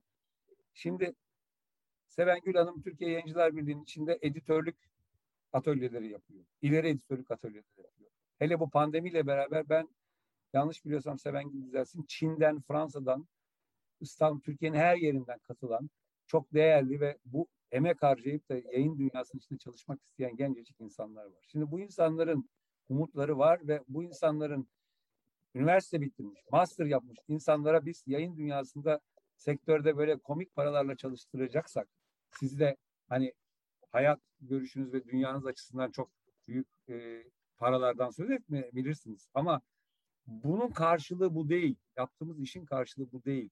Derken hani yayıncılık dünyasının içindeki bütün bileşenlerin, bütün çalışanların da hak ettiklerinin toplumda yerini anlatmamız lazım. Bir kitabın nasıl hayata getirildiğini anlattığımızda okurların bunu anlayacağını düşünüyorum ben. Ben şöyle söyleyeyim size, sizin de öyledir yaptığınız işe yani yayıncılık yapıyorsanız. Bir metni dört kere beş kere okumadan yayınlayabiliyor musunuz arkadaşlar? O kadar emek harcanıyor. O kelimenin üzerine çevirmenler kafa patlatıyor, yazarı kafa patlatıyor. Bu değersiz bir şey değil. Bu de bunu e, bu bu değeri e, karşılığını vereceğimiz bir şekilde anlatmamız anlattığımızda okurun şöyle bir derdi yok. Yani ya bu sabit fiyat çıkarsa kitapların fiyatları artacak zaten şey yapmıyoruz da bilmem ne diyenlerin içerisinde hani gerçekten bunu söyleyenleri ikna etmek derdimiz var ama ben onların da baktığımda tek tek izliyoruz onları. Oralarda kimlerin gerçekten hani okurlar e, okur kimlerin bu tezviratı genişletmek için sosyal medya kirliliği içinde çalıştıklarını izliyoruz ama olumluyu düşünerek e, şeyi söylüyoruz. Onur Bey ben kendi şeyimde kendi deneyimlerimde olumluyu düşünerek bu ülkeyi başka bir yere geldiğini görüyorum. Bütün olumsuz koşullara da. Düşünce ifade özgürlüğü ile ilgili her yıl düşünce ifade özgürlüğü raporları yayınlıyoruz. Ödüller veriyoruz. Bir dahaki sene yapmayalım diye. Gene yapıyoruz. Editörlük çalışmalarına bugün e, 15 kişiyle sınırlıyoruz ama insanlar geliyor. Sevengil orada anlatsın ve geliyorlar ve e, çok da değerli pırıl pırıl insanlar yayın sektörünün içerisinde ya şirketlerde yayın evlerinde çalışıyorlar ya da kendileri yayın evi kuruyorlar. Yani onun için de bu bu umudun devam etmesi açısından da hani olumsuz örneklere göre değil daha olumlu örnekleri. Elbette e, kıta Avrupası ile aynı şeyde değil. Gelir düzeyimiz aynı değil. Bizim öğrencilerimizin durumu aynı şey değil. Ama biz unutmayalım şöyle de bir şey var. Kızabilirsiniz belki ama özel üniversitede e, bugün ülkede 40-50 bin liralar, 100 bin liralar paralar ödenirken kitaba para vermemenin teorisinin yapıldığı akademisyenlerimizin de etik olarak e, bunları tartışmadığı bir ülkede e, sizin söylediklerinizin e, gelene kadar daha çok şey tartışmamız gerekiyor. Onun için de yayıncılık sektörü etik ilkelerle ilgili mesela bir manzumemiz var. Onu da ulaşıp bakmanızı ve katkıda bulunmanızı da öneririm size. Onun için işimiz çok zor bizim. Yani kitabın değerini ve yaptığımız işin değerini anlatmamız için itibarsızlaştırmayacağımız bir dönem için bütün bunları savaşımından mücadelesini veriyoruz. Sizin de e, aynı şeyleri söylediğinizi düşünüyorum zaten. Elbette. E, tamamlayacak bir şey söyleyeyim sadece. Tam olarak bu konuları konuştuğumuz bir hafta geçirdik biz. Ee, şenliğe gelen e, çeşitli editör arkadaşlarımla e, büyük yayın evlerinde, yani gruplarda çalışan yayın evlerinde ve içlerinden biri çok sevdiğim bir dostumun işinden çıkarılmasına sebep olan şey şuymuş. Onu bu, orada öğrendim. Ayda 10 kitap hazırlanması bekleniyormuş bu arkadaşımdan. Ve bu arkadaşım e, kitaba değer veren bir insan olduğu için ayda 10 kitabın bu şekilde hazırlanamayacağını ve okurun okura da ayıp olduğunu, kitaba da ayıp olduğunu, yazara da ayıp, her şey herkes ayıp olduğunu savunmak zorunda kalmış ve nihayetinde kazanan e, bu büyük yayıncı oldu. Yani onu işten çıkardı ve şimdi kim bilir artık o kitapları ne şekilde hazırlayacaklar. Yani aslında gidişat temel sorunlardan biri yayıncıların, bu büyük yayıncıların kitaba değer vermemesi ve bunlardan biri. Ve nihayetinde hızla e, kar, kar marjlarını yükseltmek istemeleri. Yani bence de şunu savunuyorum. E, bana göre kitabın değerini verenler bağımsız ve küçük yayın evleri ve hatta kendi işlerini kendi yapmaya çalışan e, yürekli girişimciler ve bu insanlar kitabın değerini artıracaklar. Ve bu insanların bence savunulması gerektiğini düşünüyorum ben. Ee, ben hepsinin savunması gerektiğini düşünüyorum. Çünkü e, sizin söylediğiniz büyük yayıncı kimdir ama yayıncılık içinde de çok etik ilkeler içinde çalışan ve insanların hakkına ve hukukuna riayet ederek beraber e, takım arkadaşı gibi gören büyük yayıncılar olduğunu da görüyorum ben. Büyüklükten kastım şu, yani etik ilkeler içerisinde yürünmesi meselesi e, içinde eğer etik ilkelerde yürümüyorsa birisi biz e, onu esas olarak şey yapmıyoruz. Küçük yayıncı, büyük yayıncı kavramı yok de, derken de onu söylüyorum. Yani e, ama bir kişi öyle yaptı diye de bütün yayıncıları da aynı kefeye koymanın doğru olmadığını görüyorum. Ya, Gördüm ondan. Bu tartışmayı sürdürmeyelim isterseniz. Evet bence de. Hak veriyorum. Olarak. Yani söylediğiniz şeylerin e, bir anlamı var ama büyük yayıncı diye sizin düşündüklerinizin içinde de çok sağlam etik anlayışlar içerisinde sürdürenler de var. Ben orta ölçekte olup her türlü e, etik dışı davranışları yapıp hala ayakta kalıp hala bazı büyük tırnak içinde büyük çevirmenlerimizin ve yazarlarımızın da onlarla beraber çalıştığını da biliyorum. Yani bunlar da var, onlar da var. Ama bunlar olacak diye de biz olumlu örneğe doğru yürümekten de vazgeçmemeliyiz diye söylüyorum. Teşekkür ederim. Katılıyorum niyetinize. Teşekkür ederim ben yanıtlarınız için. Dinlemedeyim. Ben şey, e, Onur'a e, bir yanıt vermek istiyorum bu konuda eğer izin verirseniz. Şimdi sabit fiyat yasasını sadece kitabın fiyatına odaklayarak bakmak e, bu e, yasanın toplamda totalde yaratacağı değişimi görmemek anlamına geliyor. Elbette ekonomiden kaynaklanarak baktığımızın farkındayım ama e, örneğin Türkiye'deki e, işte az önce e, Kenan konuşmasının başında bir yerde e, kütüphanelerle ilişkili olarak kitapçılar yani kütüphanelerin alımları üzerinden bir e, bilgi vardı. Kitap kütüphanelere kitap alımlarının indirimleri, onların mevcut olan yerel kitapçıdan yapılması gibi daha büyük bir girdinin kitapçıya da sağlanabilmesi açısından çok kıymetli bir şey. Maddeleri içeren bir yasa bu bir. İkincisi benim eklediğim e, aranan kitabın 24 saat içinde e, işte kitapçıda temin edilecek olmasına dair olan e, işte uygulanabilir bir e, formata geç, gelecek olan bu e, madde sizin kitabınızı e, bir internet ortamında ya da sosyal medyada gördüğünde kitapçıdan talep etme ve 24 saat içinde ona ulaştırılma zorunluluğunu da getirir ki bu aslında eskisine oranla e, talep ettiğinde baskısı yok. Gelmiyor gibi baştan salma bir yanıtın önüne geçer. Bu oldukça güçlü bir yanı yasanın ve asıl önemli olan taraflarından biri de e, yani yasa taslak maddelerinden bir tanesinde e, hatırlıyorum e, onu e, yani çok satar olmayan eserlerin okura, okura ulaşmasında piyasa koşullarını stabilize ederek e, aslında işte kültürel çeşitliliğin artmasını ve daha küçük yayıncının görünür olmasını sağlamak en temel şeylerden biri. Yani siz bugün bahsettiğiniz pek çok e-mecrada, dijital mecrada e, başka tür ilişkiler ağıyla kurulmuş olan e, ve hiçbir zaman e, arayıp bulamayacağınız e, yani e, önünüze sürekli e, çeşitli indirimler ya da farklı kampanyalarla çok satan e, kitaplar önünüze düşüyor. Dolayısıyla aslında demokratik sandığınız şey kendi seçimlerimizden oluşmuyor ya. Yasa bunun da önüne geçebilir bu noktada. Bir bunu özellikle söylemek istiyorum. Bir de çok dolaylı ve e, uzakmış gibi görünen ama önemli bir uzantısı var kitapçılar bazında. Şimdi Almanya gibi örnek çok güçlü tabii Almanya ama Almanya yayıncılık eğitimleri bağlamında bunun uzantısı olarak çok güçlü bir kitapçılık eğitimi veriyor. Kitapçılık bir meslek olarak tanımlanmış durumda. Meslek standartları var. Yani bu sadece bir satış elemanı olarak değil, bir kitap e, satıcısının e, aldığı, aldığı eğitimler var. Yine e, Medya Kampüs tarafından veriliyor ve bütün bunlar aslında e, başka nitelikli insan gücünü e, piyasaya e, sokmaya çalışıyor.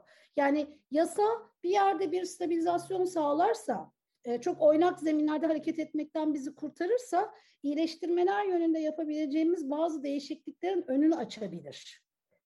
Ee, özellikle kütüphaneler aracılığıyla doğal hakkımız olan kitaba erişimi, kütüphane alımları aracılığıyla kitapçı kanalı bile yayıncıya mesela sizin yayın evinize ulaştırabilmek gibi bir durum e, keyfiyetten çıkarmış gibi görünüyor. Dolayısıyla yasayı sadece e, elimize kitabın kaç liraya geldiği şeklinde değil, kitaba nerede, ne zaman, nasıl ulaşabileceğiz diye bakarsak sanki daha iyi olacak gibi görünüyor. Belki taslak e, bir zaman okumaya açıldığında e, fark edilebilir. Teşekkür ederim. Bir de tabii şeye ben de katılıyorum. Yani sonuçta e, 1800'lerde başlayıp bugün hala farklı e, işte rekabet koşulları içinde tartışılan e, Hollanda'da değişik, İngiltere'de vazgeçilmiş, Almanya'da süren, Fransa'da korunan yasanın e, bizim için de bir ömrü var. Belki bizim ömrümüz yetmeyecek bunu görmeye. Yani hani belki 50 yıl sonra tamamen hayata geçecek Türkiye'de ama e, yani geç de olmayabilir yani 50 yıl sonra da hayata geçse. Yani keşke şimdi hemen geçse ama e, torunlar torunlar çağında en azından olurmuş gibi görünüyor. Galiba Kenan'ı kaybettin. şey Kenan düştü galiba. Öyle mi oldu? E, evet bir yandan e, Kenan Kocatürk'ü cepten arıyorum ama ulaşılamıyor şu anda. E, garip bir şekilde ana konuğumuz yayından düştü. Ve e, biz bize kaldık tekrar. E, fakat zannediyorum yani e, iki saati e, görmüş bir oturum halindeyiz. Şimdi telefonla ulaşamadığımız için Kenan Koca Türk'ün gıyabında oturumu kapatmak da garip olacak. Ee, ama zannediyorum başka bir şeyimizde, çaremizde e, yok o gibi büyük, görünüyor. E, Kenan Büyükozka telefondan bağlanıyordu. Evet, evet, evet. Yani aradım, telefonla ulaşılamıyor. Galiba telefonla katılıyordu, telefon üzerinden bağlanıyordu ve e, şarjı bitti gibi görünüyor. Evet e, cevap hakkını veya ekleme hakkını saklı tutmak şartıyla e, değerli izleyicilerimizi artık serbest bırakabiliriz zannediyorum. Bu e, sabit fiyat yahut yazılı kültürü koruma e, yasası meselesi belli ki zaten bundan sonra da tartışılmaya, konuşulmaya, yayıncılar arasında ayrıntılı olarak e, konuşulmaya devam edecektir. Bu bir tür başlangıç olmuş olsun hem yayıncılarla hem e, okurların katılımıyla en azından kendi aramızda e, mevzuyu netleştirmiş olduk. Bir takım yanlış bilgileri e, doğrularıyla düzeltmiş olduk. E, önemli, kritik bir takım sorulara e, Kenan Kocatürk birinci ağızdan yanıt vermiş oldu. E, herkese katılımı için çok çok teşekkür ediyoruz. Sorularınız, katkılarınız için.